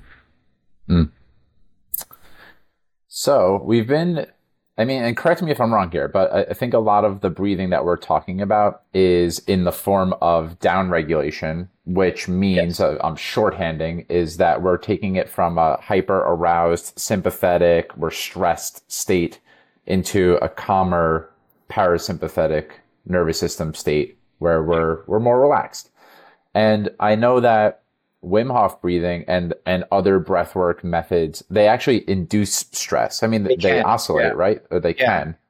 So I'm wondering there, there's a little bit of a tie-in. You could take this question probably in a bunch of different directions, but I'm wondering if you could speak a little bit about chronic stress and acute stress. Yeah and breathwork's place, including Wim Hof breathing or maybe other methods too, yeah. in inducing stress. Like, why is it helpful to induce stress? I've heard a lot of powerful stories from people who have yeah. induced stress. There's big release on the other end sometimes. Yeah, totally. And and and it's a really good question. It's it's it's it's well thought out too because Wim Hof breathing is is in in nature the beginning of it is a is an upregulatory exercise because you're breathing at a fast rate for 30 to 40 breaths. Some people breathe longer and they go a few minutes before they take their breath.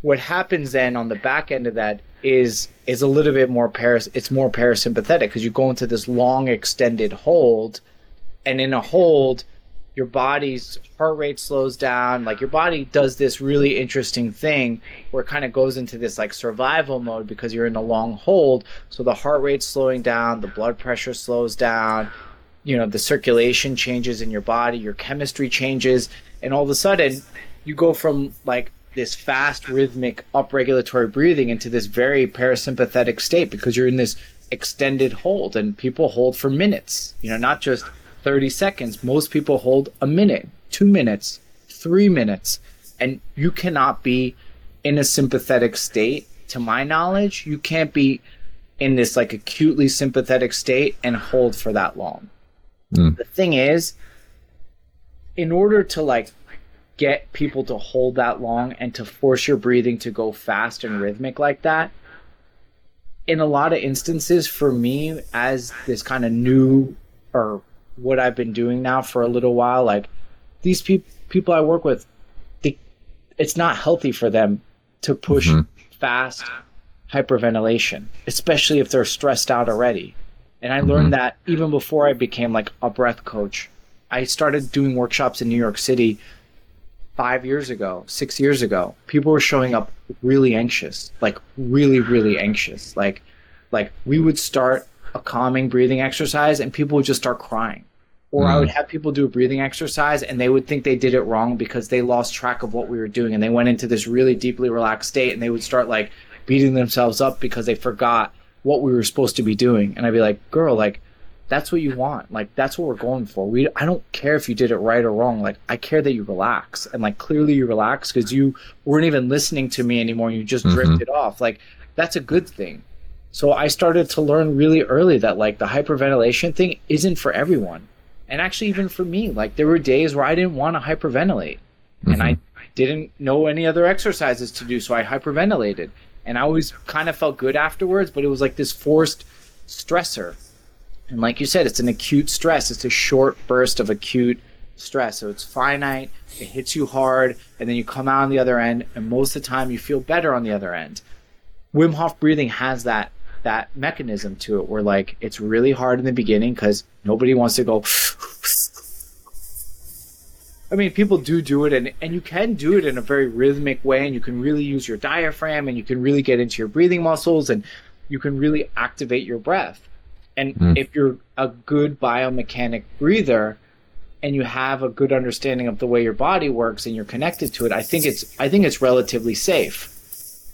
I do think for some people it's not safe. Like I do think, and there are instances, and especially if you're like doing it near water, like all that stuff is not safe. Like, you cannot do this breathing mm. in water. You will you will pass out and potentially really hurt yourself. Um, so that's that's first and foremost. I think a lot of this stuff gets glamorized and and and put on social media. And honestly, the breathing thing really hasn't yet. The ice bath stuff is right now having a moment on social media, and it's all about the ice baths and people going in for long times and you know all this and the other. And that's that's awesome. Like it's really cool that people are talking about it. It's exciting. The breathing thing is is can be dangerous. Like people need to be really aware of what they're going to do. Like i see these advertisements for these transformational holotropic breathing sessions at hotels where everyone's on the uh-huh. hotel like banquet floor and carpeted floor screaming and yelling and crying. And, and I've had people send them to me. They're like what do you think about this? You would you do this? And I'm like I've done I've done them before. Like I've gone in New York and there are people coming to town and they're going to teach this breathing. And I'd be like all right let's go. Like I want to try everything breathing related. And I would go. And it's really intense. And it's a lot of energy to take on for people. Like you're coming in from work, it's at a 6, 7 p.m. on a Friday night. You know, everyone's coming from work. They're all going into this room. They're all mm-hmm. doing this crazy breathing. So there is a space for it. There is a therapeutic, cathartic release to it. But like if you don't know the practitioners, you don't know the people that are going, if you don't know what kind of breather they're doing, if you don't know where you're at with your breathing or you don't have a practice, there is a risk involved. And when I started doing Wim Hof breathing, I didn't know nobody talked about it then. So I just had an app and I did the breathing just like Wim instructed me, like many, many other people. Thousands of people did just like I did. Now I know better. Now I know if someone has trouble breathing calmly and slowly in a relaxed way, then I'm not going to have them breathe fast. They have to like kind of earn the right if we're going to work together to breathe fast with me. That means we have to either work together for a while where I have to see them breathe in a way that I'm comfortable doing. It'd be like taking someone out to a pool and not knowing if they're a good swimmer and then be like, you know what, skip the pool. Let's go jump in the ocean. There's a swell right now and like mm. let's go swim in the you know, it's like no, you want to make sure that this person is is capable of of doing it in a way that's not gonna cause them an issue. Because you can get respiratory alkalosis where you like offload too much carbon dioxide and that's what you're doing. That's that's the trick of Wim Hof breathing is you are physically offloading all your carbon dioxide and you're moving your body into a more alkaline state because CO2, carbon dioxide, is acidic, oxygen is alkaline. You are pushing out all the CO2 and you're putting your body into this alkaline state, and then you can hold your breath for a long time. It's a trick, it's like a hack to mm-hmm. hold your breath for really long periods of time. There's mm-hmm. other ways that you have to hold your breath, like in freediving and other trainings that, like, you don't hyperventilate. When you learn freediving, like you can't hyperventilate, and they think anything like they're that's like hyperventilation and freediving. Like you can't do anything even mildly fast, even remotely fast. Everything's slow. So the idea is you want to go into a breath hold with as calm a heart rate as possible, and you want to keep the CO2 in your body because the CO2 is the indicator for your time to breathe. So if you offload too much carbon dioxide and you go under the water, your body's indicator to breathe is off and you might not know when to come out of the water to breathe. So it's mm. it's really dangerous to not have that governor in your system to tell you when it's time to breathe. So I still like I still do Wim Hof breathing. I still teach it. I still coach people with it. I still use it in sessions, but it almost always starts with nasal and very slow and relaxed and rhythmic, calm breathing. I'll even have them, I'll even count out the length of the inhale where people like, all right, we're going to do a little bit more of a faster paced breathing. Inhale for five, four, three, two, one, and let it go slow. Honestly, it's, it's a more exciting challenge or thing I think for me to do personally if I'm breathing, doing my own breath work and I can hold my breath for a long period of time to do it without hyperventilating. That's showing me I'm actually in a better place. Mm-hmm. I can hold my breath for a while hyperventilating, but I can if I'm really feeling good, then I can hold my breath for a while without any hyperventilation. And I can just mm-hmm. be calm, centered, relaxed and and hold my breath for a really long time and be comfortable in it and calm myself down in that stress state. That's that's the goal, you know? Mm. It's refreshing to hear your approach, man. I think we we live in an age where I mean, my my first soiree into breathwork was through Wim Hof breathing too. And I don't yeah. know if that was the the best idea or not, but I I've definitely fallen into that trap with dieting, with fitness, yeah. right? To like just go in for the most intense thing, go for the cleanse or do ketogenic diet or yeah. look at people who look really great deadlifting and I think it's having a methodical approach to what you're doing and, and really building a foundation with the building blocks step by step is you're doing an incredible service. And and I'm learning a lot from you just yeah, hearing the way that you parse through. Of course, ma'am. Yeah, and honestly, you you mentioned too like the acute versus chronic stress. Most people are suffering from chronic stress. So mm. when they come to a session, they come to a workout, like to be aware of that. Like if I if I was a trainer or I was a body worker or something like that, like if I have someone that I know is like like like under barrage of stress constantly, I wouldn't necessarily want to like stress them out too much if they're coming to work with me. And listen, there is a place for acute stress. There is a place where it's really good for you. And I think most of the time it can be if it's done in the right way and it's mindfully, you know, interacted with. But I have I've had a lot of people lately that are really stressed out, particularly now with like all the stuff that's happening in Israel and whatnot. And I have to be mindful of that when they come to my session, that this person's not in a place where they need to like breathe really fast right now. They're probably breathing really fast all the time, or they're shallow breathing, or they're holding their breath half the day and they don't even realize it. So my goal then is to talk to them, hear them, listen to them, ask them questions, and then just give them space to feel calm and relaxed and at peace. And and and honestly, most of my breathing sessions, even the in-person ones I do, it's almost always down regulating, you know, 80% of it. And I'll do the up regulating stuff, but it's it's based on like not merit, but it's based on qualifications. Like there has to be a time and place and it's got to make sense. Because especially if you're hmm. doing a group session, you don't know what most people are coming in with. Are you going to be able to sit with them afterwards if they do have a big emotional release? Are you going to be able to be with them and make sure that they're okay and they're going home and they're going to take care of themselves that night and they're not going to like, you know, do something bad. You know, you really want to be mindful of that.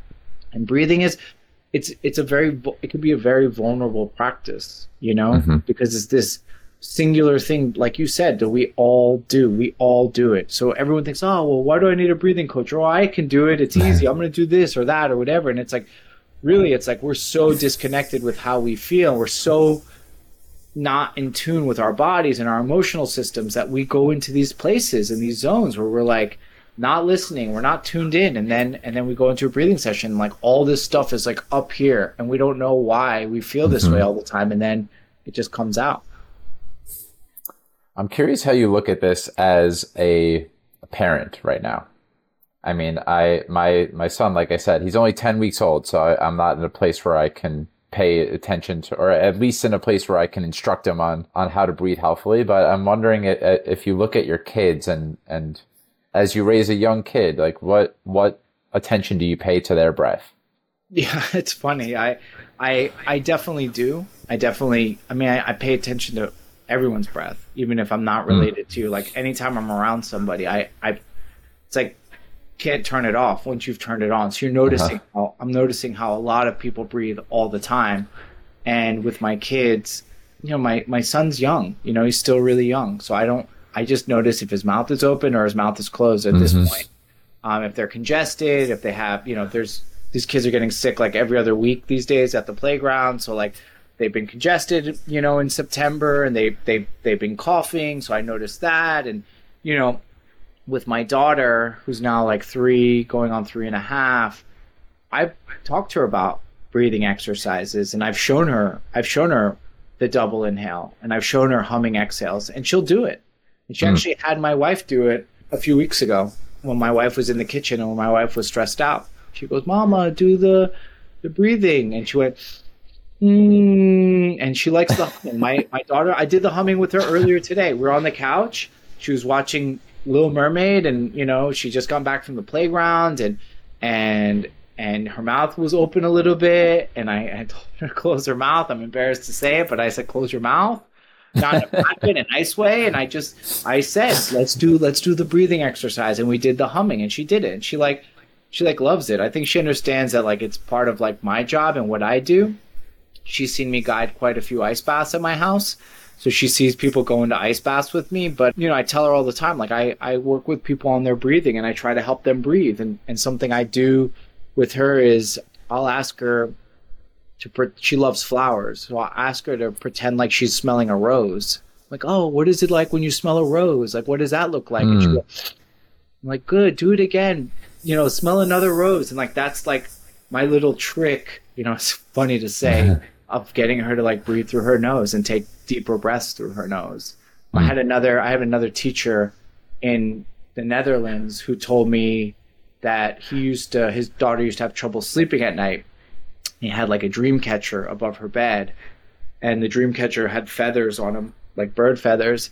And he would have his daughter, un, like, was sleeping underneath the dream catcher, be lying in bed with her. He'd have her blow out air so she would move the feathers of the dream catcher. So it was forcing her to extend her exhales. And the exhales, mm-hmm. calming mechanism for the nervous system. It's slowing the heart rate down. So he was getting her to blow out through her mouth to move the feathers, and that was having her extend her exhales. So like there are there are ways you can introduce it to your kids that doesn't have to feel like, all right, we're doing box breathing now. It's like she's not. It's never going to work. It's never going to compute. but if I relate it to flowers and I tell my daughter to smell something, she knows to she knows to use her nose. And I tell her, use your nose when you need to breathe. Use your nose. And listen, there's times where she's having a meltdown and I tell her to do the exercise and she doesn't she won't do she'll scream at me. You know, mm-hmm. like so it's not like it's not guaranteed, but hopefully hopefully and I, and, and I saw my wife told me about this time where she told her to do the bre- to do the breath in the kitchen and, and she did it and I was like, "Oh wow, like it's working on some level. Like on some level it's it's working its way through and and that's the goal. Is that like at least she's going to know it's available and he'll know it's available.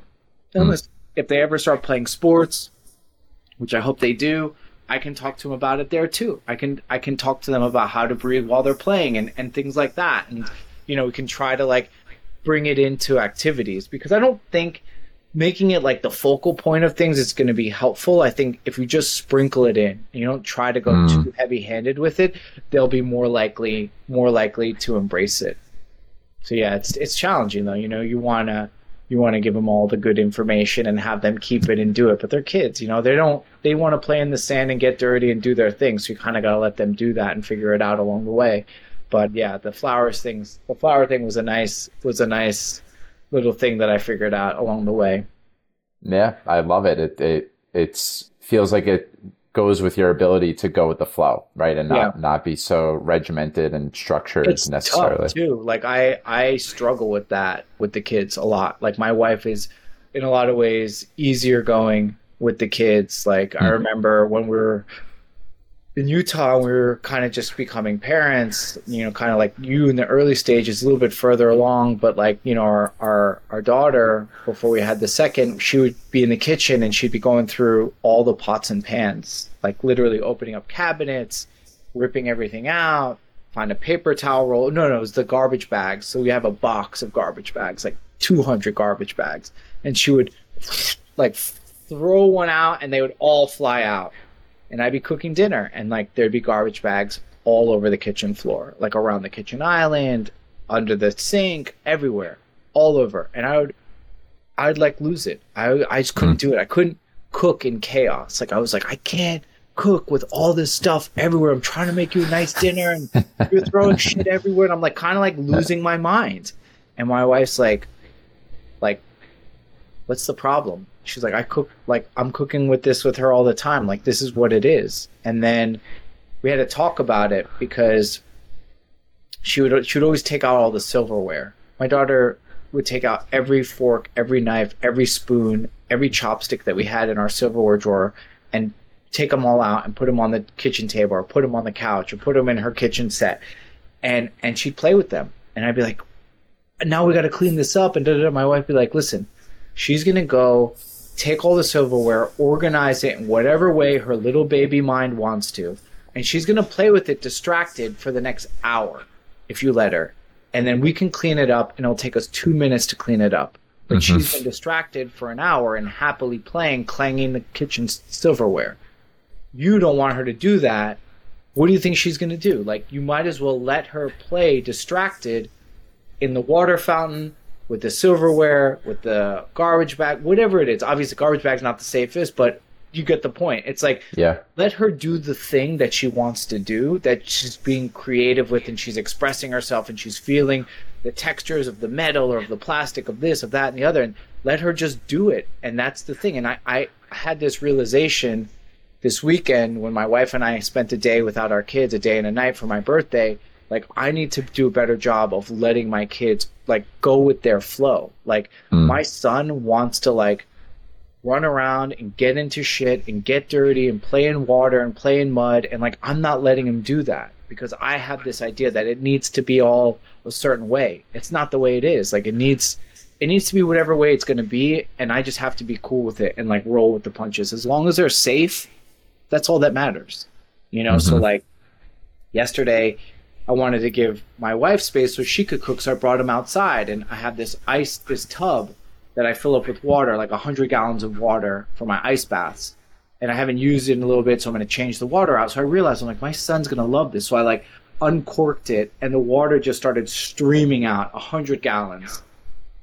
What did he do? He's put his hand, he was playing with it, he was drinking it, he was like washing himself with it. I mean, you'd think he was like, you know, it was crazy. And I'm just like watching him, and I'm like, just let him do it. Like, this is the thing. This is what he mm. wants to do he'll do this for the next 20 minutes and you just bought yourself 20 minutes where he's active he's discovering he's feeling he's you know the texture alone is enough to get him to get excited you know that's the thing like we we we want it all to be like neat and tidy and non-chaotic but that's not this life like that's not kids mm-hmm. i mean listen maybe you have a kid that's like different mine are not that way. Mine want to be dirty and they want to play and like i i have to embrace it. I have to like allow them the space to do it and to to really express themselves that way because that's kind of what it's all about. Like i i needed that growing up. Like i needed that space to like and and even if there were times where i didn't have it i still sought it. Like i still went for it. I still tried the things that i wanted to do that i knew my core i had to do. And like that's kind of what i'm trying to relearn with my kids and teach my kids is like just do it just go for it just do the thing that makes a mess, whatever. We'll clean it up. It's not the end of the world, but it's hard. It's hard because you're, you know, that that that other side of your brain that's it's like got to be clean. It's got to be tidy. like I want to relax. When am I going to get to relax? When am I going to? When are they going to go to sleep? When am I going to get in the house? Like, you know, forget it. Forget it. Just let it go. Mm, mm. Well, it's beautiful advice. I know right now we're we're in the throes of I even hate the phrase sleep training a, yeah. a newborn, right? Yeah. And there was a point where we were reading this book. It's something along the lines of 12 hours of sleep at 12 weeks. Yeah. And it's very regimented. You feed them every four hours at yeah, a certain time. And you start to strip away. If he's eating four ounces at 2 a.m. in the middle of the night, then the next night you give him four or three and a half, and then you right, work your right, way down. Right. And he can't eat earlier than that. And as soon as my wife and I let go of that being the strategy, like that we we needed to control that he eats at this time and this amount. Yeah, it's everything seemed to just get so much easier, and so yeah. it's, it's, part tough. of the ride. It's tough, man, because you don't know in the beginning. Like, there's no there's no magic. I mean, listen, there I have friends that did sleep training and they really loved it and they swear by it. We didn't. We tried. It didn't work for us. It didn't work for us like philosophically and and, and mm. what we wanted to do early on it's hard. It's like there's it's it's really hard early on, and you know, so I I don't I don't know that there's like a right way or wrong way to do it. You just kind of got to survive in the beginning, and yeah. the communication between you and your partner is important. You know, I think especially for us men, you know, we I I know I've spoken to a lot of dads and early dads, and just it's it, and listen, we don't go through nearly what the women go through. Is not to say that, but we definitely there is there's a, there's a learning curve for us that we're not. I know a lot of the ones, me very much included, like did not do well with the learning curve. Like I did not. Same. I didn't, you know, and I was like, well, I don't do, I don't go, I'm not good with babies. I'm good, like my two year old, we have a blast, or three year old, whatever. But it's like, that's not fair either. You know, it's like it's it's too much, it's too much responsibility for one person to take on. So it's it's it's challenging. It's really challenging early on, and like it's going to be tough. Like it's always going to be tough and and you have to be able to like take time for yourselves as a couple as parents you know have that space for yourselves because it's stressful. Yeah. The sleep is a lot you know? It's like acutely and chronically man. if you one thing if you're sleeping at night you could handle the stress better but the thing is you're not sleeping at night and and you're trying to figure out what's wrong and what how to fix it and I don't know. Yeah, we didn't we you know we didn't crack the code on on baby sleep you know with either of our kids. Like our our first one we thought she was a bad sleeper. Then our second one came along and we're like oh no this is a bad you know it's like you never know. Like Yes. it's kind of like and there's there's ebbs and flows. I mean they get teeth teeth come in they're uncomfortable they're unhappy they're gassy all these different factors. It's like the more you try to figure it out the more stressed you get the more Yes. the more you're like in it and you're just like there's no there's no rhyme or reason sometimes you know and Yeah. I ended up I my my therapist actually recommended me a book that was helpful I forget the name the happiest baby on the block yeah so you've I've heard, heard of of that one. Yeah. that's the one he recommended we read it for the first for the first baby we didn't reread it for the second one but that that one that was really that was pretty helpful i think. That was just helpful in the beginning just to kind of like get our bearings you know. And listen it sucks too when you're like talking to other parents and they're like oh our baby Our baby's great. sleeps all the time and sometimes i'm always like are you full of shit? Is this person lying to me? Like are they really sleeping this well? And like we had friends in utah this other couple that we were like they were like our, our our good friends in our neighborhood and they had a daughter similar age a little bit younger than ours and like their daughter was like sleeping all the time. I was like, this baby have like narcolepsy? Because like the baby sleeps through the night, takes two three hour naps twice a day. Like I, I mean, our our kids don't even like nap well. It's not even like they're not sleeping at night. They don't even nap. They don't even give us a break during the day. And then and then it was funny. Then we transitioned our daughter to out of the crib to a bed to like her her like we called it her big girl bed and she started sleeping great. Like she like a little bit before that but then once she got to her like big girl bed it was like night and day difference. She loved being in her bed. She would sleep. I mean, she still wasn't napping but she would sleep like through the night. Like it was great. And then their their daughter started having a lot of issues transitioning beds and and all of a sudden it was like and so like that's the thing. Like it it ebbs and flows you know it definitely ebbs and flows. Like i definitely found more happiness talking to other parents that that had kids that were also struggling though it's never mm-hmm. nice to hear you know but it's it's part of it man it's it's tough mm. Well, man, if you ever need to talk to a parent that's struggled or is struggling, I'm here for you. man. Likewise, I, I, I, I'm, I'm here for you as well. Actually, I had a, a, a talk today with a buddy of mine. You know, same thing. He's, he's got two young kids, and you know, same, same stuff. You know, it's all, it's all like, it's all kind of part of it. You know, it's so it's definitely, it's definitely challenging, and it definitely pushes you to your limit in a lot of ways. And then you cross what your limit is, and in some ways it's a bad like when for, for me i've had like like meltdowns. I've lost i've like yelled at my kid and i feel awful. Like it like Mm. it's the worst you know it's the worst. And you don't want to be that person and it's it's tough. It's like you gotta you gotta try to find a place where you can be not so hard on yourself and not have these like crazy expectations but it's Yeah. you know, it's tough to kind of like the society we live in you know Mm-hmm. Mm-hmm. Well, Avi, this has been a, a rich and full conversation, man. Yeah. And I I just have one more question for you. It's the same question. I, I, I bookend the conversation with Cool. the same questions. I always start with what was it like at your dinner table when you're growing up, and I end with what was what is your definition of a meaningful life? That's a good question. I think my definition is you know, I think it's it's it's making an impact and and connecting to people and like really like helping helping to like enrich other people's lives and and having adventures and having hmm. failures and success. I mean, I've learned way more from the failures than I have the successes. And actually, you know, I look back on like the mountain that I didn't climb and like think way way more about that than the things I've done that that that have been like considered successes, you know, and it's who considers them a success. So, you know, always try to try to find some some line of information or knowledge from from different experiences, whether it's positive or negative, and and you know never and and to never stop learning and growing. You know, Mm. like I don't want to be like 60 and think that's it. I figured this out, this, that, and the other. Like I'd like to be like old and gray and still doing breathing or doing another Yeah. thing or working with people and like always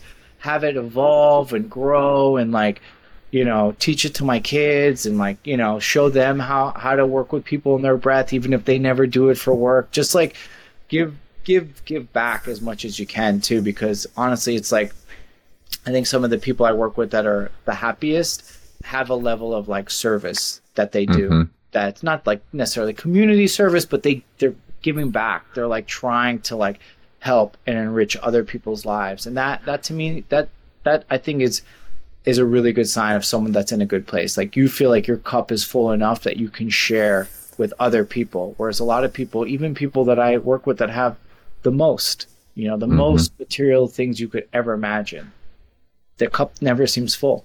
Never mm. seems like they have enough.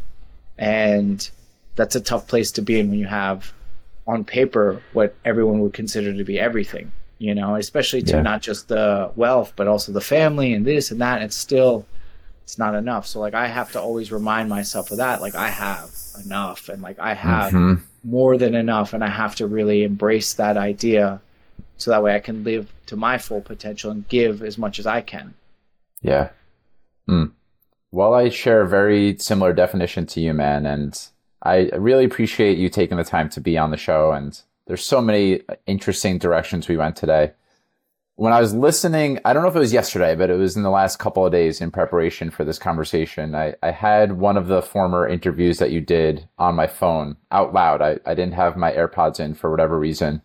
And me and my wife were both just saying he just seems like a, a really good dude. You know, he you could just kind of hear it in the way that he it shows up for these interviews. That I imagine even if you ended up doing thousands and thousands of these, that you are showing up with a level of presence and openness that I'm really drawn to. I, I really aspire to that in my own life, man. And you know, I don't take these conversations lightly. Yeah, no matter how many people listen, I appreciate that. And I'm glad that you don't either. You know, yeah. you showed up really with an open heart. As as a father, I learned a lot from you. I sometimes snap at me. He's he's precognitive at this point and, and pre-verbal. But I mean, I lose my shit on my son sometimes already. And yeah. I think it's important for us to have these conversations and not yeah. to pretend that totally. they don't happen.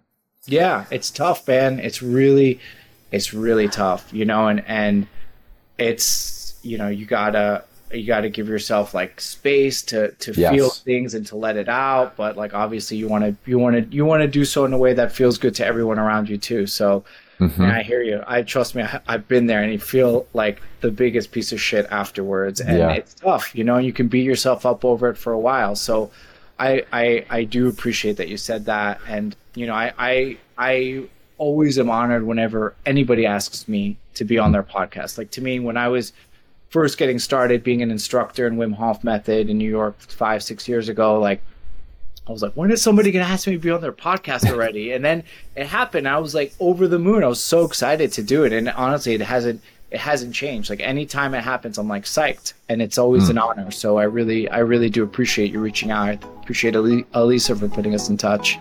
Yeah, of course, man. So uh, to everyone who's listening, and, and if you're watching YouTube, please hit the subscribe button. And if you're listening on audio, thank you so much for listening. Have a good rest of your day or evening and sending you lots of love. Thank you so much for taking time out of your day to listen to Mike's Search for Meaning. If you enjoyed it, please subscribe, share this episode with your friends, and leave a review. I look forward to seeing you next time, my friends. And until then, stay safe, stay well, and living with purpose.